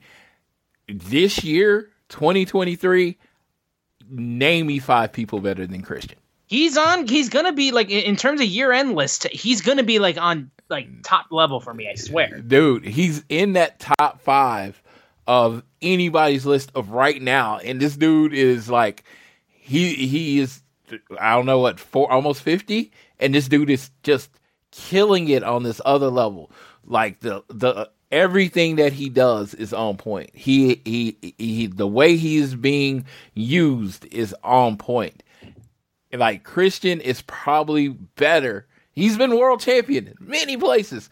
In my opinion, I have not enjoyed Christian as much right uh, as much as I am right now. Yeah. Um. So obviously, Darby gets a roll up to win the uh, first uh, pinfall. Christian then proceeds to kill Darby Allin in order to set up for the uh, second one. They put a stretcher out for uh, Darby, which he then frog splashes on, um, and then eventually he starts ripping up the uh, the the ring, exposing the the wood on there, and then just proceeding to kick the shit out of him. And as the match is tied up, uh, you know they're going back and forth, back and forth, and then eventually uh, Christian tries to spear Darby, but he hits the ref. Uh, that's when Christian grabs the TNT title. Nick Wayne takes it away from him and then nails Darby he- Darby in the in the head with it, which then has his mom all kinds of freaked out. Uh, and then Christian giving him a hug, and then Darby gets pinned. He retains the TNT title, Christian, and Nick Wayne sees his true father figure, I guess. And like I said, Luchasaurus must have did some goddamn shit during that match because uh, Nick Wayne ain't seen right. That's for sure. But uh, Sting comes out trying to Oh, even the uh, odds. Oh, before Oh, we ahead. get there, the match ended how who predicted, sir? you did. I just like uh, I just want to throw that out there, like my victory lap. Uh, it just I'm I'm sitting there talking about how I think the match is gonna end. I was like, oh shit, Nick Wayne's gonna cheat, We turned on him. Like I had went down a whole different path, and I was like, Yeah, you just- realized it like halfway through. You're like, oh, you know what? I just realized what they're gonna do. Nick Wayne's gonna turn on them, and it just punched me in the face. It just like I saw it like someone had told me, and no one did. it was like it was like oh You had a- shit. You had a few. You had your literal like uh, that's so Raven like scene in the Yes, yes, and I was like, "Oh, Christian's his new dad." There you go. Let's go. Let's that's go. that's how I saw it. I was like, "Christian's his new dad," and I'm like, Yep. That's why they keep building the dad thing, and it was like, Yep. I dig it. So, and now yeah. let's let's talk about the Sting finish. comes out. Yeah, Sting comes out to try to even the odds, uh, and uh, he ends up getting beat up as Luchasaurus comes out. Uh, and then Christian gets a chair, puts it under Sting's head. He's about to hit him with a concerto. Lights go out, and then our feature presentation. Man gets into a convertible, starts driving down the street of Seattle. Same time that a Mariners game is going on, as I, uh, uh, yeah, I believe. Uh, and he drives over uh, a road that's got rated R written on it. He comes out, and the rated R superstar, Adam Copeland, also known as Edge, makes his way down the ring. Metalingus and all. He's in AEW. It had been rumored for months. Finally, Adam Copeland's in AEW. He gets in the ring, asks for the chair from Christian, and he looks and smiles and looks like he's going to give Sting a concerto. And then he smacks Nick Wayne in the back with it. He spears Luchasaurus and Nick Wayne as Christian Cage runs off. And he holds the TNT Championship up high from the top of the ramp. Darby and Sting are eventually back up on their feet. And then we get an image of Adam Copeland, Edge, shaking hands with Sting. Outstanding image to close the night. Adam Copeland is all elite. Fucking massive. Massive. So fucking cool. I it just it's bu- I'm buzzed about it constantly. It's so so amazing to see. I and dude, I, I, am going to talk even more about this with Dynamite, but what a moment for real. Yeah, I, I geeked out. I nerded out. I knew it was coming, and it was still a- amazing. I apparently we're uh, everybody that didn't know uh, that WWE didn't own the exclusive rights to Metalingus is an idiot. First of all, I want to make sure everyone knows this. I listen to music. I don't know shit about the music industry. I figured the song that they've been playing for 10 to 15 years on their programming, they might have some kind of financial stake in. Sorry, I didn't understand. No, no, but but he's best friends with the band. Yeah. so So, very very similar to a CM Punk cult personality situation. so yes. So, and again, I didn't. I thought that song. I thought that was an Edge theme song. I thought they wrote it for Edge. Kind You of. thought it was like a Jim. You thought it was like a Jim Conti song. Yeah, I didn't know it was like Yeah, I didn't know this was like a song just that was just on the album. I mean, dude, I don't know. Wrestling music is wrestling music to me. I don't think of it outside the real world. Uh, but no, uh, I, th- I thought that was funny. I had no clue. And when that song hit, because I didn't know what they were going to use, and when that song hit, I was like, because I had heard rumors that WWE. Also, not Jim Conti, Jim Johnston. Jim, what the hell Jim did I say? Yeah. yeah, I was sitting there.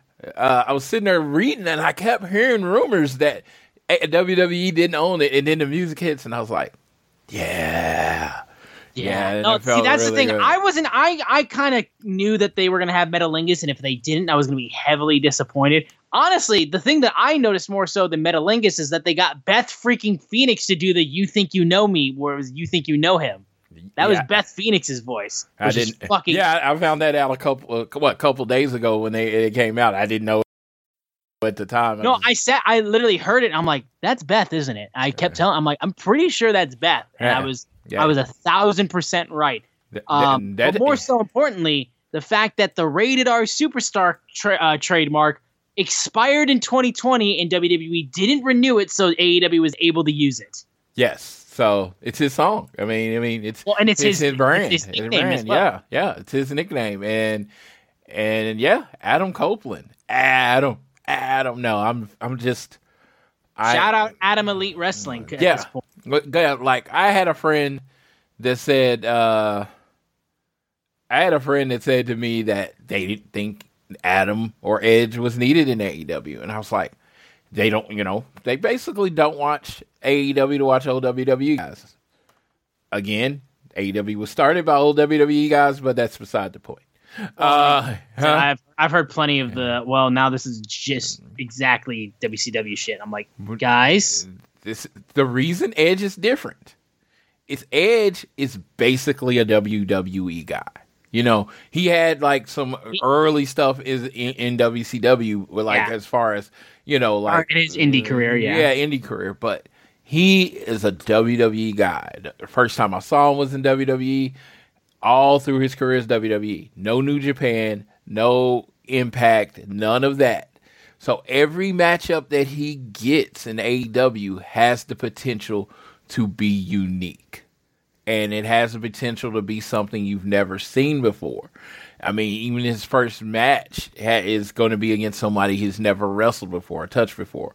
He talked about it. He was in the ring with Sting the first time that has ever happened that he was in a ring with Sting. And that's crazy. And you know, and in that moment when they're shaking hands, you have three distinct generations of wrestling. You you got Sting that represents the 80s and 90s. Uh, most of the 90s. And, you know, he's been wrestling for 40 years. You have Edge, 90s and the 2000s. You know, and you got Darby, who's the current generation. You have three distinct generations of wrestlers in the ring at the same time. And if you don't care about that, or that's lost on you, I, I get it. But to someone that, like, one of the things I think I saw Sting's first national TV match, I saw Edge first national TV match, and then I saw Darby's first national match in AEW. As somebody that has been around for that long, that moment, those three people in the ring staring each other meant everything. Yeah. No, exactly. And again, it's it's just an absolutely huge moment. And can we also, guys, like for real, this goes for both sides. Uh, can we stop like being like you betrayed your company when people go work somewhere else? I'm talking I, I, not just about Adam Copeland, but I'm talking about Jade as well. You know, you know what I've learned on that. I think the people that do that are unwell and they do it for attention. I don't like. I don't know anyone that I speak to that has that opinion. Like, not one person. Do you? I can't think of anybody. Yes, because these are these outlier irrational people, irrational people that get online that say these things to start discussions. These aren't real people. These aren't real feelings. They just want somebody to look at them for ten something, minutes. I guess, because obviously you, like, you, would you, you would have you if you were saying stuff like this, you've clearly never worked a mm. day in your life. Yes. I I worked at a I worked at a place, and then I proceeded to leave to go work at a different place in that same industry. God, I betrayed my own my old company. Yeah, as opposed but- to like looking for a new opportunity and all that kind of stuff. God, I betrayed them. But the hundreds and hundreds of wrestling fans we know between each other, I don't know anyone that feels like this. So to me, that leads me to believe no one actually feels like this.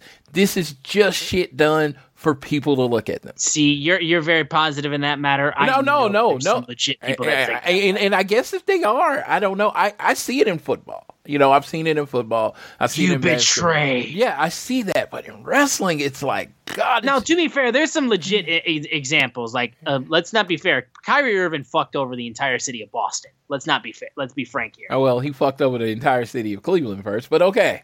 Well, yeah, but you know, I mean, they had literally went to like three finals in a row, and he's like, "I don't want to be Robin anymore." Like, dude, Robin, you, you, Robin with LeBron and Batman was fucking working, dude. What's go, what's going on? uh huh. so Trust no, me, yeah. you know, so it's just like no, it's like people do it all the time, and it's and it's fine. I mean, looking for another enjo- enjoyment. Ah, again, Oklahoma Jade City. Cargill literally Yeah. came out being like, if I went to WWE first, I would have failed. AEW basically, I would have never gotten better anywhere else if it wasn't for AEW. So, and everyone who is in wrestling is happy for these people getting these chances, whether it be Ed, E- Edge going to become Adam Copeland at AEW, people are happy for him, and whether it be Jade going to WWE, Yeah. like she's gonna tear it up. Yes, I'm. I'm so angry that you got another job. Edge basically said in his interview that he just wanted to be used more in WWE, and they had nothing for him. Yeah. I And don't. also, I don't he understand. Said his daughter, his daughter's like, "When are you gonna go play with Uncle Jay again?" Yeah, and it's just like, how do you get angry at somebody who's like, yeah, I would have kept wrestling in WWE. I could have signed another contract. They didn't want me, in essence. And it's like, he's not mad. You know, he gets to come do the wrestling here. You know what I mean? And that's amazing. And, and I'm all for it. But I just don't under like I said, I don't understand this. I mean, like in the world where people get fired and laid off and there's mass layoffs, the idea that somehow you work you work out of your contract. You literally filled out the agreed upon time on your contract. You didn't leave early. You didn't ask for your release. You literally worked till your contract's over and then decided to work somewhere else. How any any rational person can be angry with you. I don't understand. For real, for real. But that's enough of that talk. Um, WrestleDream is a great show, and what a moment to close it out on. Dude, Um, every time I'm like, oh man, I keep spending 50 bucks. He makes it worth it. I mean, I haven't done this like, you know, you know, since before the WWE uh, network existed, just paying $50. They always make it worth your money. They So, do. They don't. Like I said, AEW with a pay per view. I've never been let down. Never been let down when it comes to an AEW pay per view. Dude, I got to say this.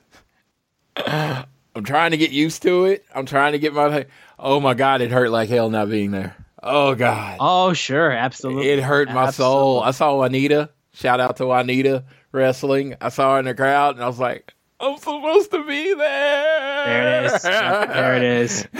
Yep.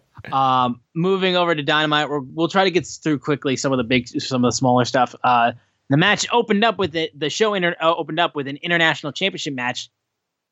Y'all remember Rey Fenix and Nick Jackson singles match? Let's do that shit again. Um, so for the international championship, Rey Fenix defending against uh, Nick Jackson. Um, obviously, one of AEW's five star matches in their history. We're gonna run this thing back again, um, which was really cool. So I um, I would have liked one callback to that first match. I That was the thing. I there was there like I'm all for like you know like you know doing some stuff different in your rematches and stuff like that. But callbacks, you know, The one thing I wanted was I just remember that first match. If you remember Dynamite Eight, literally they were already in the ring. The bell just rang, and then they Right, just banged exactly. it out. like, I I, like there was I no wanted that entrance, you were just again. Yes, I want that again.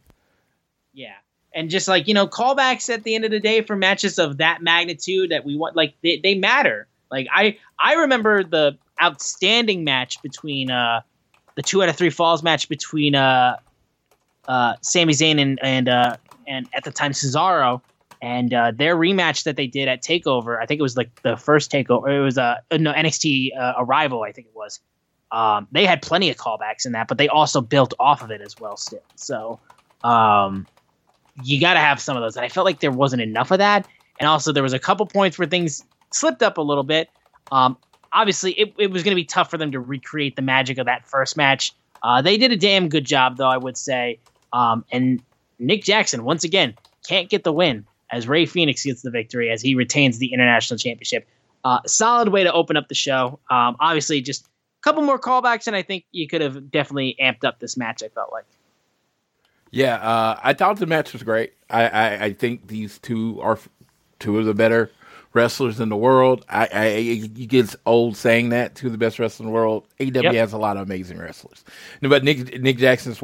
I mean, you're talking about two one half of my favorite tag teams, and Rey Fenix is like phenomenal. And I just thought they told the story. They told the back problem. Uh, they told the back. Uh, a back issue, and that was amazing. And I just thought they they just did a good job of they did a good job of making it look like Nick Jackson could win. And the thing is, I felt like Nick Jackson could win. I was like, from what I understand, Rey Fenix wasn't supposed to win the title ever. So when that's the case in there, now you can uh like, oh, they could go with Nick Jackson for a week or two or whatever. And yeah, I actually bought everything in this match. This was a really enjoyable match. Like I said, I really do like the sprint nature of that first match. I wish you know they would have went with that again, but I mean they had a lot of story to tell, and so they and you know the edge thing happened and everything. So I understand why they didn't do it. I just saying like just a personal preference. If they was just like you get the match up, you got the referee holding the belt up, ding, and then they just go at each other from the very beginning, old school dynamite way. That would have been awesome. Yeah, no, I I would agree with that as well. Um, moving off of this, we had uh, uh, we actually had to see this twice because uh, there was issues with TBS uh, uh, audio where uh, there was a segment of Adam Cole visiting Roderick Strong because uh, he was told there was an emergency. Uh, we had to watch this segment twice because the first time we could barely hear anything. Uh, so technical issues there, but eventually, even through like the tough time hearing it, I still got what the segment was doing at least for like just for, on face value. Uh, oh, there's an emergency. Roderick Strong needs me. Oh, we're gonna hang out. I'm gonna see my best friend Roderick Strong. He needs me to do stupid shit like move furniture around. While I have a broken ankle, mind you, with uh, two healthy people there. Yes, who apparently you know Kingdom know nothing about feng shui, which you know I wouldn't trust the Kingdom with anything. To be fair, like straight up. Uh, so I, I kind of get where Roddy's coming from. Like I said, I don't know why he associates with the kingdom. Kingdom are like just, you know, lower than dirt in my opinion. But uh, so anyway, Adam on one leg with a scooter is moving furniture around, and he's like, "Okay, glad to help out. You know, I appreciate you. I gotta head out though." And Roderick's like, "You can't leave, bro. I still need your help, and you know, you you you you do that. This is what friends do." And you know, Adam's just like, "Ugh," and that's kind of the end of it. Um, obviously, this is continuing the streak of outstanding segments we've had with Adam Cole, MJF, and all that kind of stuff, and just these types of wild, ridiculous segments. Um, didn't reach that level, in my opinion, and I think it's just because you know Adam's the only one that can really play off of that heavily. I think he's just got way better comedic timing with that. As a well, Roderick is good, especially with the Adam shit. Um, and there was like, you know, the spot of uh, uh what was I gonna say? Uh, uh, Matt Taven petting the giraffe was pretty funny. Uh, but it was all right. Uh, but yeah, technical issues caused us to have to actually see this twice. So. I, and I thought it was awesome. Tony Khan online. I know not, you know, people that, you know, people casual, people just turning on, don't know to just like, you can like literally, literally hear from the owner of the company during the show. You know, like the CEO is like, oh, oh, this sucks. Yeah, that was on TBS. Hey, we got overrun. We're gonna play it again so everybody can hear what actually happened. Yes, uh, and I just thought that was it's just kind of cool that that happens. It's like you it, a lot of uh, a lot of people uh, would have uh, just said, "Oh, okay, you can go to the YouTube channel. You can come to our Twitter page. We post it up there and watch it again." No, we're running it back on the show and getting overrun for the rest of the show. I just like I've never seen that happen in any any wrestling uh, professional wrestling uh, broadcast. That was just so like I just thought it was so cool. I was probably way overly impressed than anybody else is. Everybody else probably shrugging their shoulder, but I just thought it was so fucking awesome that the the, uh, the CEO's like, no, I, I no, bad customer experience, fix it. Yeah, and, then, and they fixed it right then. Yeah, they really did. So Yeah. it was a cool, it was a cool thing that they actually set did uh, just to make sure that everyone got it. Even though they did immediately put it on social media too, so if you went on Twitter, you could watch it.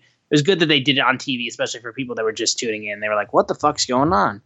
Um, then uh, we had Griff Garrison in the ring, and he's standing in the ring, and then all of a sudden, Wardlow's music hits, and Wardlow has returned uh, from a small absence, and he just comes in and wallops Griff Garrison and then leaves. Just literally powers him five straight times.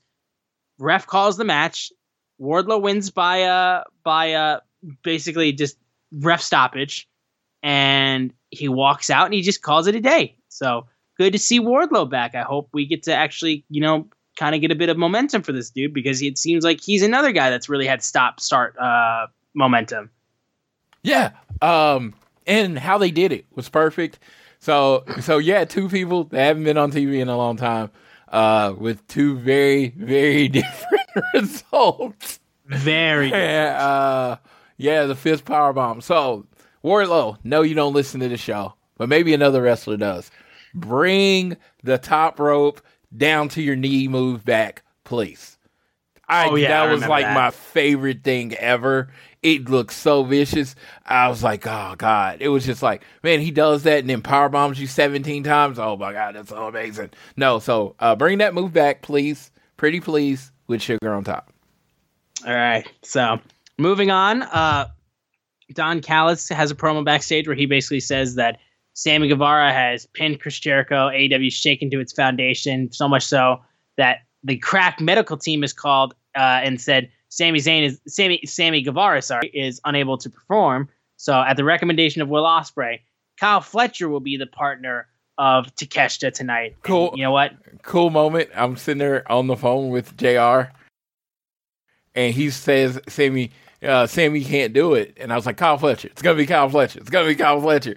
And then he says, "Kyle Fletcher." I was like, "I told you." And Jr. was like, "I'm walking the dog. I have no idea what you're talking about."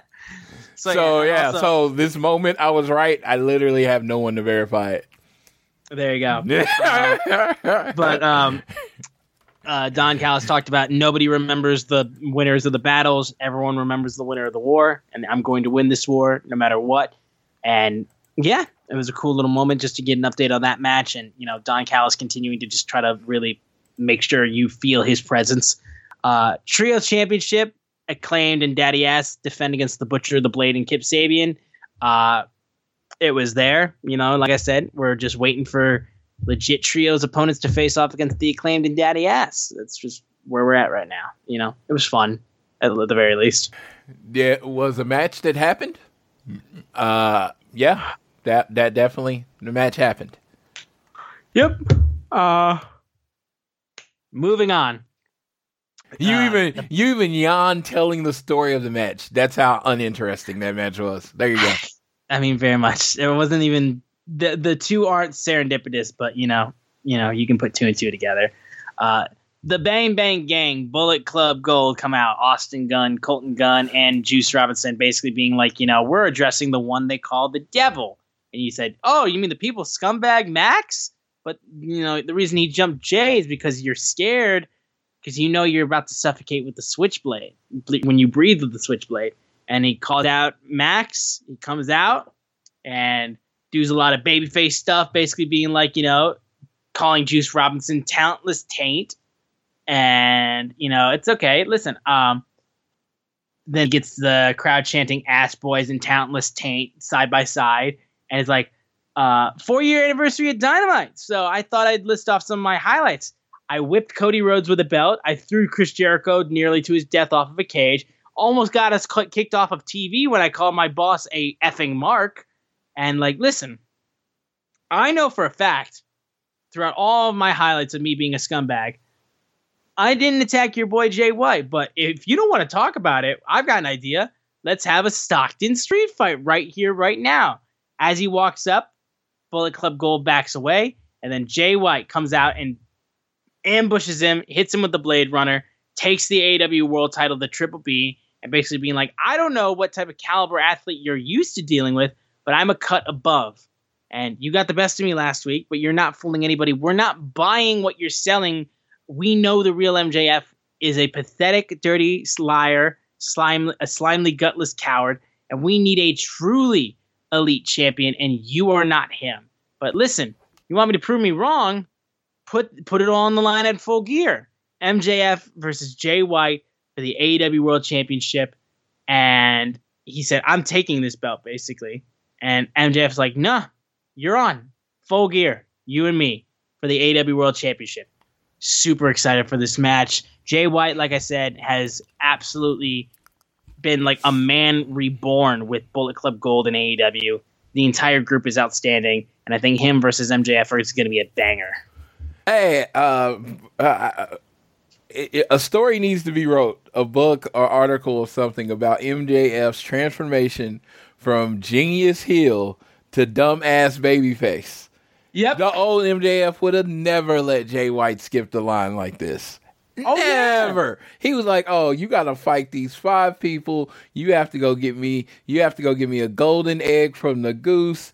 Uh, you got to go do a TikTok with Kris Statlander. You got to uh, thumb wrestle Orange Cassidy. He would have made this long list of all these things Jay White had to do to get to MJF. MJF gets beat up one time. The stupid face comes out of him. You're on and the Stockton street fight where he goes in to start a street fight with three people. Come on, where's MJ, MJF, genius MJF? He's not jumping in the ring to fight against three people. He's not going to beat up three people. It's just how how friends make you stupid is the story that AEW is telling you now.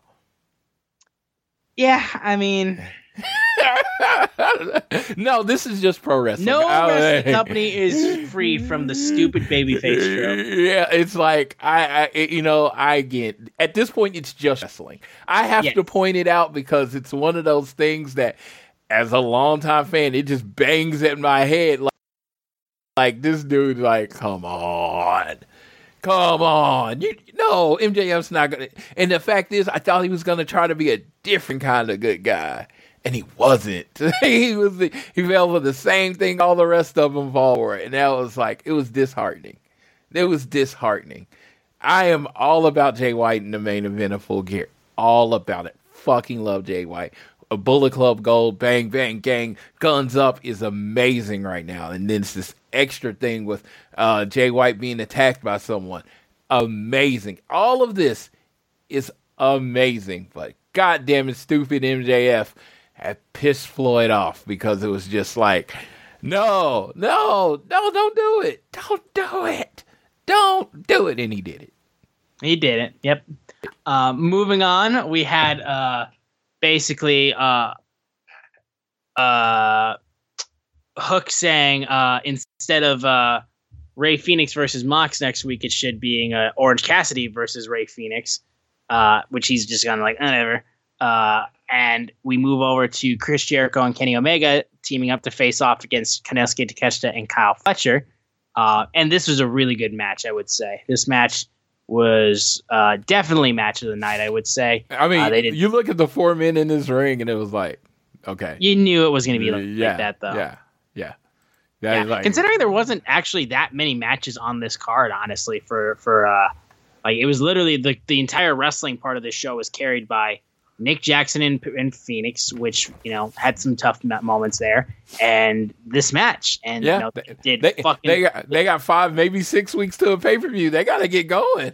A little bit, yeah. They got to get some segments going, yeah. So it's very clear why they were doing that. But uh, yeah, this was absolutely outstanding. This was a really good match.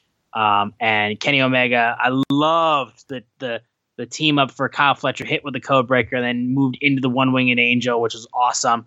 Uh, but then after Jericho and Omega get the win, Powerhouse Hobbs comes, jumps Jericho and Omega, Dude. knocks them down as Don Callis smiles from ear to ear. And we have a new member of the Don Callis family. I I went nuts. Actually yelling in the phone at JR how excited I was. This is the perfect pairing. Oh my god. Uh Will Hobbs. Team Taz was great. The QTV thing I didn't really like.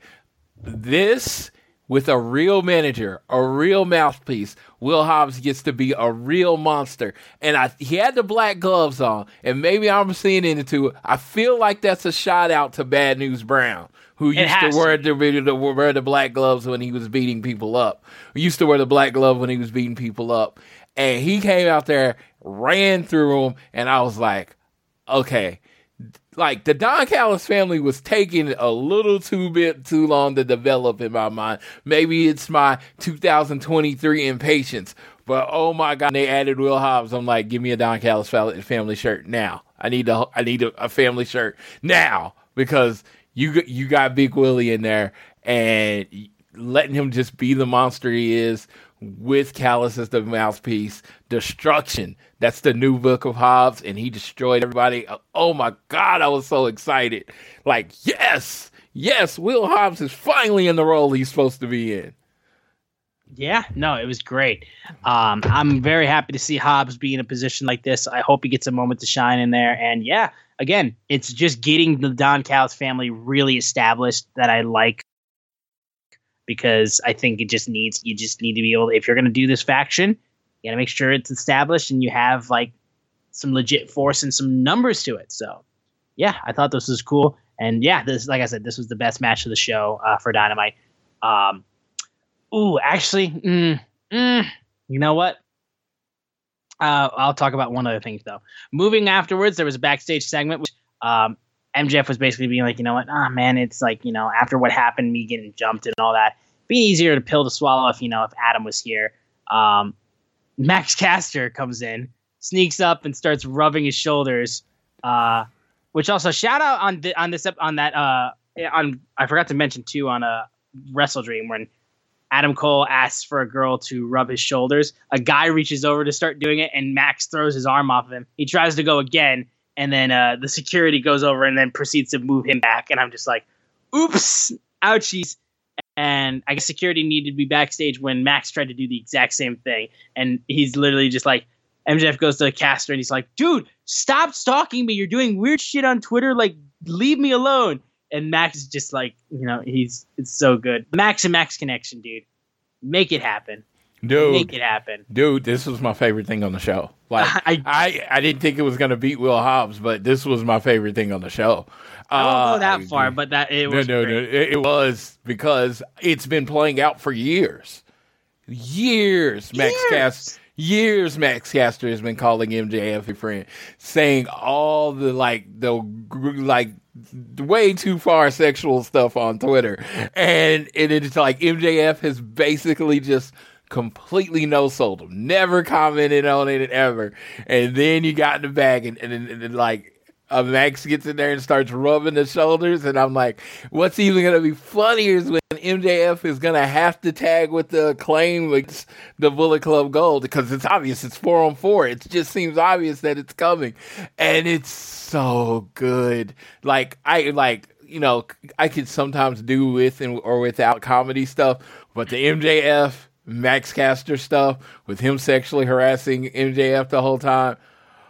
Oh my god, that gold, gold. No platinum, platinum. Someone already has the gold. It's platinum max. So let's go with that. It's platinum. Like this is amazing. Oh my god, I I was dying. I, I have told so many people. I'm like, man, if you've ever been in a locker room, you ever been around friends of like. That's kind of how some guys just mess with each other. I'm not saying every guy does it, but that's how some guys mess with each other. And oh, it's Oh, just yeah. like so watching Max do it and this thing that has been playing out for years online actually becomes a part of canon. Amazing. God, who does this? This is crazy.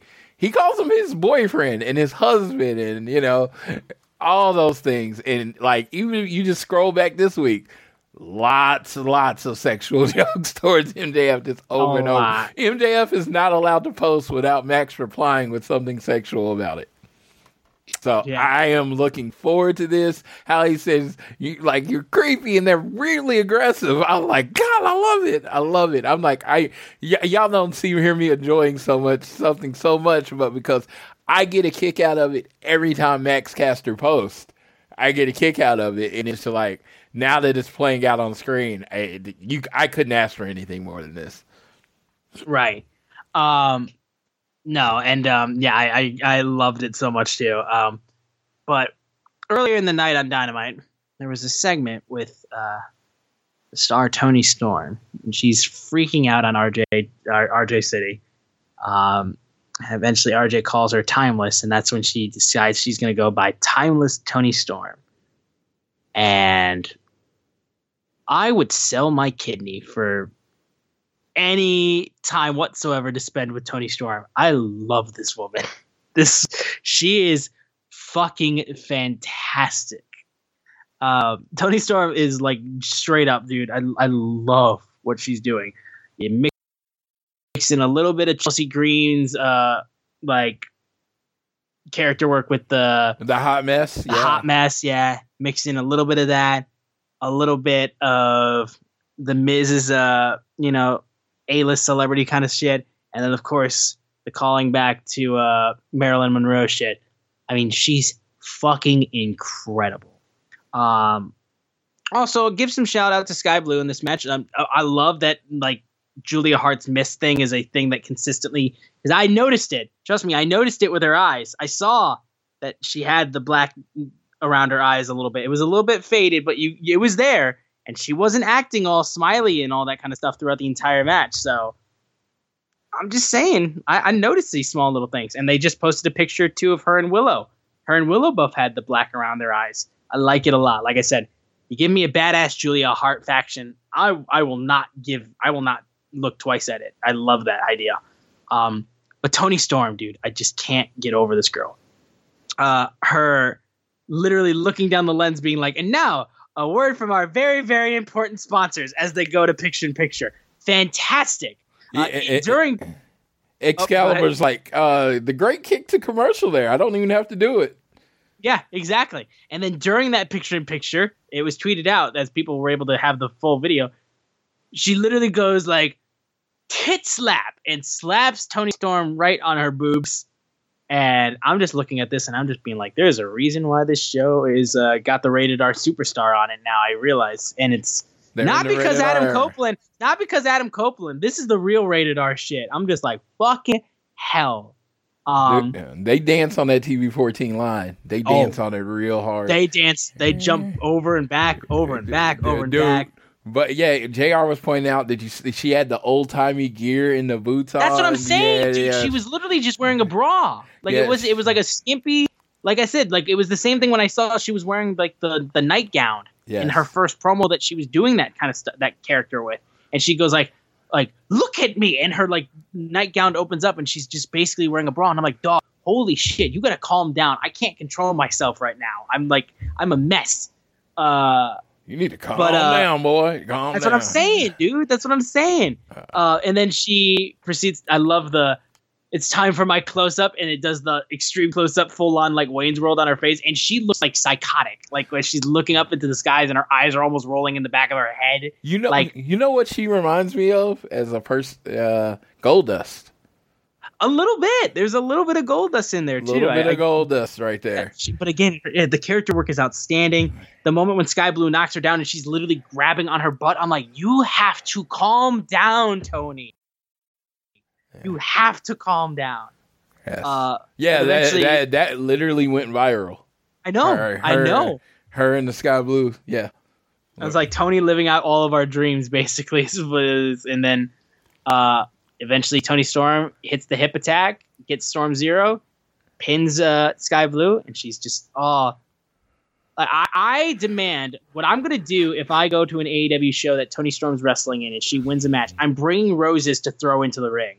I'm bringing roses to throw in the ring because I just like it. You like me. You really, really like me.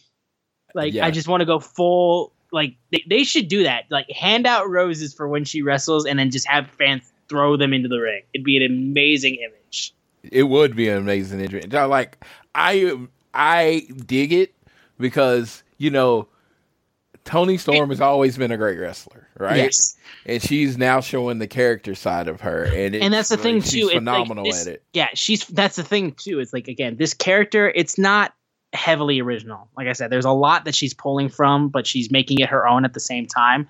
But the thing that works the best with characters like this, that are like inspired by other wrestlers, inspired by other forms of media, that are not heavily original and also kind of ridiculous, you need to give it every last bit of effort in order to get this thing over. And Toni Storm is doing everything. Like she is like absolutely committing a thousand percent into this. And I and she pulls it off effortless effortlessly. And like I was hyped when they signed her. Um and like I knew she was great and she was just the badass blonde girl that could easily be the baby face that you'd have like go roughshod on the uh, women's division to hold your top title, which she did for a little bit. Um, but this character work, dude, is on another level, and I love it. I was a little worried when she left the Outcast that she might get lost in the shuffle. Not even the case. She is fantastic, and I'm just waiting for the moment where she eventually meets up with her- the uh, the Outcast members when she gets a match against Saraya, when she gets a match against Ruby Soho, and I want to see just how her Outcast friends look at her and be like, "This girl's lost the plot." Yeah, no, it's uh, no, it's brilliant. It's brilliant. It's Yeah. everything is right. Yeah, that and honestly, like I said, as I I said that uh, the the golden the Chris Jericho Omega Konosuke and Fletcher was the best match of my ni- of the night. This was my favorite match of the night, just because of the implications and the character work and just like this this was my favorite match of the night. I would say I had to say, and it's not because I'm simping for Toni Storm. So get that out of your head. Um, but I mean, moving on There, there's a little simp in there. a Little. a little bit, but Little it's not bit. the but it's not the main reason. It's not the main reason. Okay, so throw that out. Um, but moving on, we close out the show with the rated R superstar making his dynamite debut, Adam Copeland, coming out and basically being like, "Listen, rewind, 2011. I'm told I can't do this again, and we're in 2023, and I am standing in an AEW ring." And he talked about how the AEW World Championship would look good around his waist. Talking about first time ever dream matches Adam Copeland, Jon Moxley, Adam Copeland, Kenny Omega versus Miro versus Powerhouse Hobbs versus Juice Robinsons. That's all amazing reasons to be exciting. Challenging himself 31 years into his career. And main reason he came, though, and he said, I've already said it before, and this will be the last time. I said to my daughter, I was like, should I retire? And Lyric, like, should I like call it quits? And she said, you should go have fun with Uncle Jay. And he calls out Christian Cage. And the TNT champion walks down to the ring. And Adam Copeland goes, like, 40 years we've been best friends. But it was this industry that made us realize that we'd be best friends for life. And why I did those things to at WrestleDream to Nick Wayne and Luchasaurus. And I, even though I know a lot about you, I still love you. That's not going to go away. But I saw you standing over Sting, a guy whose poster you took to the barber to put on the mirror so he could give you the same haircut. And I saw you standing over the Sting, a man who's entertained people for four decades. My wife's parents couldn't speak English, but they love Sting. And he's like, Luchasaurus and Nick Wayne are going to drop you like a bad habit as soon as they sucked all the information from your brain. And you're so egotistical that you can't see it. But Jay, it's time. The first time since 2011, for the first time for properly in over 20 years, we need to team together again to face a team like FTR, to face a team like the Young Bucks, to show an entire generation of fans why we are inarguably one of the greatest tag teams of all time. So I'm out here asking you, let's do it. Let's end our careers together as a team and show them all what we can do. Christian Cage looks at him, hugs Adam Copeland, proceeds to say, Don't let AEW's website fool you. I'm reading it on their uh, results page. They're lying. Christian Cage goes into the microphone and just says straight up, Go fuck yourself. What is what does the thing say? It says It says go to hell. no, no, no. like, what's this PG bullshit? He said, Go fuck yourself. and I was blown away. And listening to it uncensored was, oh my god. And Christian walks out, and it says, "Here's a reminder of what you got on Tuesday, live on Dynamite." Luchasaurus walks out with Nick Wayne by his side, and they all stare down at Adam Copeland. And there was a little moment of after the show where they got into his face, and Christian got spears on Christian on uh, Nick Wayne and Luchasaurus, and was getting hyped. Uh, but oh my, here's here's the reason why this is so good too. And I saw a lot of people shared this same sentiment with me, um, and I, I want to bring this up too. Edge and Christian, as we all know, one of the greatest tag teams in the history of pro wrestling. However, comma, I don't think it's at all hyperbole, and I think it's pretty much agreeable that throughout the most of their entire careers, Edge has been looked at as the main guy. Christian has always been the lackey. No one really saw Christian as the same level as Edge. And they've wrestled each other before, and you know, they've always had stuff going on together and they've been involved with stuff. But Edge was number one, Christian was number two. So there was always a limit on how much you could truly care about a feud between these two. It's different this time. That for the first time in their multi-year career of being friends and being in this industry, they feel like they are on equal levels in this feud. Obviously, Adam Copeland, legendary wrestler, done so much. The new hot star in AEW, and I mean, he's the rated R fucking super superstar. I mean, there's no there's no question about it. But Christian is a man reborn. This is a man who is absolutely like just taken that top heel spot and just ran with it. Like he said, I'm being the top heel in this company, and you aren't stopping me. No one can be better than me in this. And he's shown it time and time again. So with what Christian Christian has been doing the best work of his entire career in AEW. And Adam Copeland coming off an outstanding final run in WWE and now getting his first shot outside of WWE in decades facing off against the man that like I mean like that's the thing. There's so unequal playing fields right now that this feud has the chance to be legendary. Like that's why I'm so excited about this is that for the first time it's like, you know, Edge isn't the clear favorite. Adam Copeland isn't the clear favorite. Christian Cage could kill Adam and make his life hell. Because obviously, I do think we are getting to the point where they do team together and we get that one last time. But oh god, the war that these two are going to go through is going to be must watch, and it's got me so so excited. I especially love the jokes of just like, you know, Christian doesn't have to do anything to just get you to be horrified. He'll say, "Oh, your dad's dead," and go fuck yourself, and everyone will be like, "Ah!" It's it's incredible. You'll have multiple You'll have these la- like long ass soliloquy villain heel promos by other wrestlers, and Christian will just be like, "You have a dead dad, and you should go fuck yourself." And he's the biggest heel in the company. So, this is this is all I'm talking about. Edge was perfect. Edge did what he had to do. He did. But what sold it was Christian's expressions. Christian's expressions on his face as Edge was talking took you on an emotional roller coaster. Like it took you, oh, I don't care what you're saying, to, oh, maybe that's a good point. Oh, that sounds like fun. Oh, maybe we should do that. Oh, maybe you're right. And at the end, with his expressions, he has taken you to the top of the roller coaster. You have taken that edge to the top of the roller coaster. Even me, a seasoned wrestling fan, you were seasoned, was like, well, maybe this doesn't end exactly like I think it's going to end, right? He then pulls him in and hugs him, and we got this emotional moment. Your heart is full. You almost got a tear welled up in your eyes. Go fuck yourself all of that goes away. I fucking hate you, you fucking loser. I kill you. Three words. It wasn't just the three words. You have to look at everything he's doing, how he's standing, how his face is changing.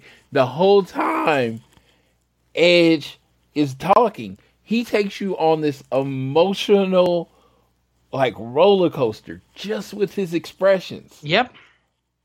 he gets you to the top of the roller coaster and you're ready to go. Stick your hands up and go, wee! And he said, fuck you, you don't get that. And breaks your heart. And he's like, oh, I knew you were such an asshole. And uh, we were discussing it. It was like, you know, heels, faces, all that stuff. And I know it's some people find it cringy to use the wrestling terms, but they use the wrestling terms. They sell shirts with the wrestling terms on it, whatever. Um, so I'm going to use the term. Right now, there are people that get more reactions or higher reactions as a bad guy in wrestling. The best heel in wrestling, as far as performance, work, whatever he's doing right now, is Christian Cage. Mm-hmm. The best. He knows exactly what to do to keep you from cheering for him. He's a legend. People want to cheer him.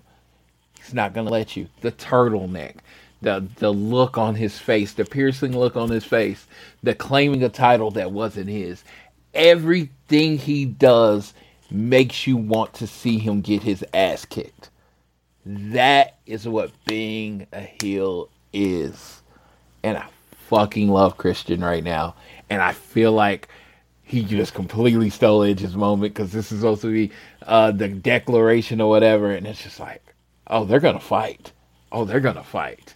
Edge versus Christian for the TNT title at what L- in LA? Maybe I don't know, but God dang it, I just wanted him to get his ass kicked after this, and this was like after saying, "Oh man, you did a good job," I was like, "Yeah, I want you to get beat up."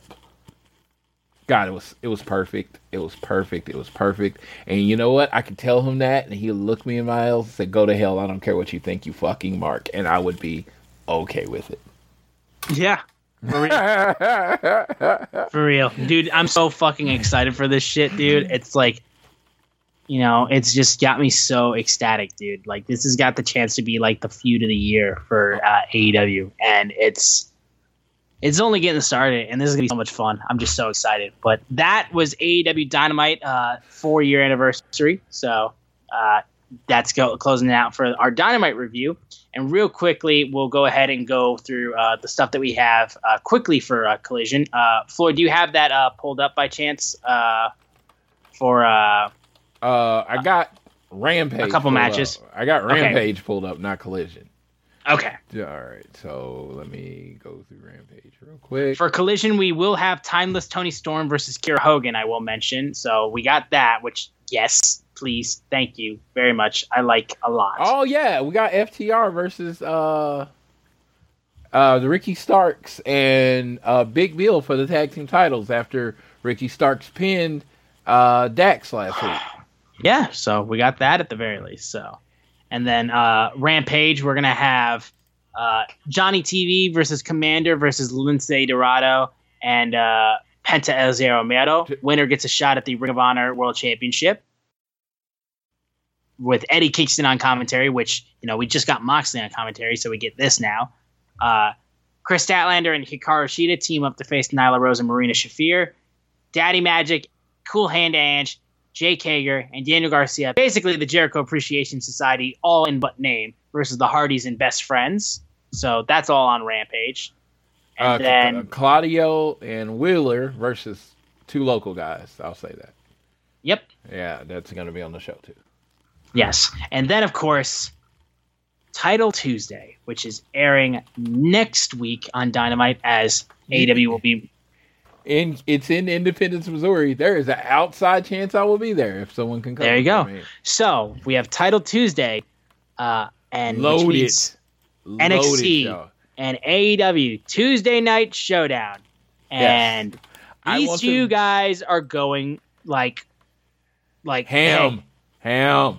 Let's going. put all of our cards on the table. I'm putting my I'm putting my dick on the table right now. We are going all crazy for this shit because I mean, it, WWE comes out being like, "Hi, John Cena on NXT, Paul Heyman on NXT, fucking all these guys on NXT, Cody Rhodes on NXT." It's just like, holy Jesus fucking Christ, are we are we okay? Are we calm? We're not okay. Like this is ridiculous.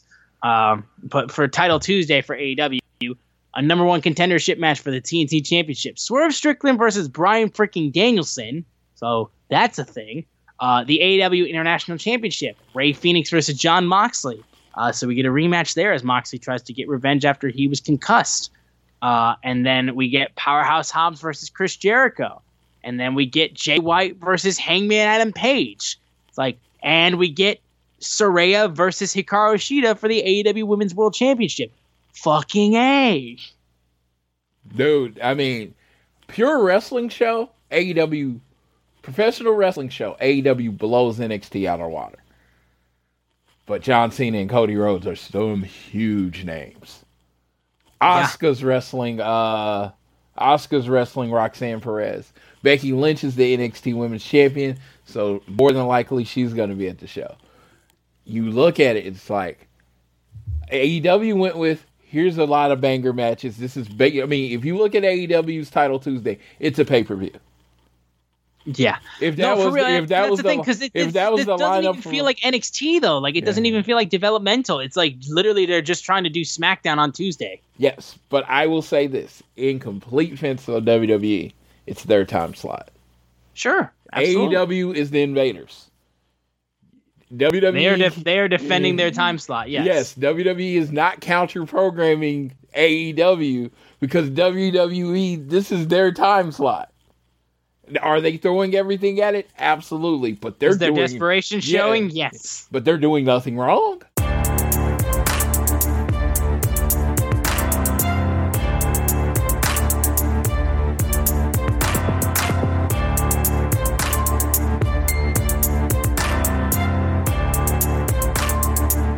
Say goodbye to your credit card rewards. Greedy corporate mega stores, led by Walmart and Target, are pushing for a law in Congress to take away your hard earned cash back and travel points to line their pockets. The Durbin Marshall credit card bill would enact harmful credit card routing mandates that would end credit card rewards as we know it. If you love your credit card rewards, tell your lawmakers hands off my rewards. Tell them to oppose the Durbin Marshall credit card bill.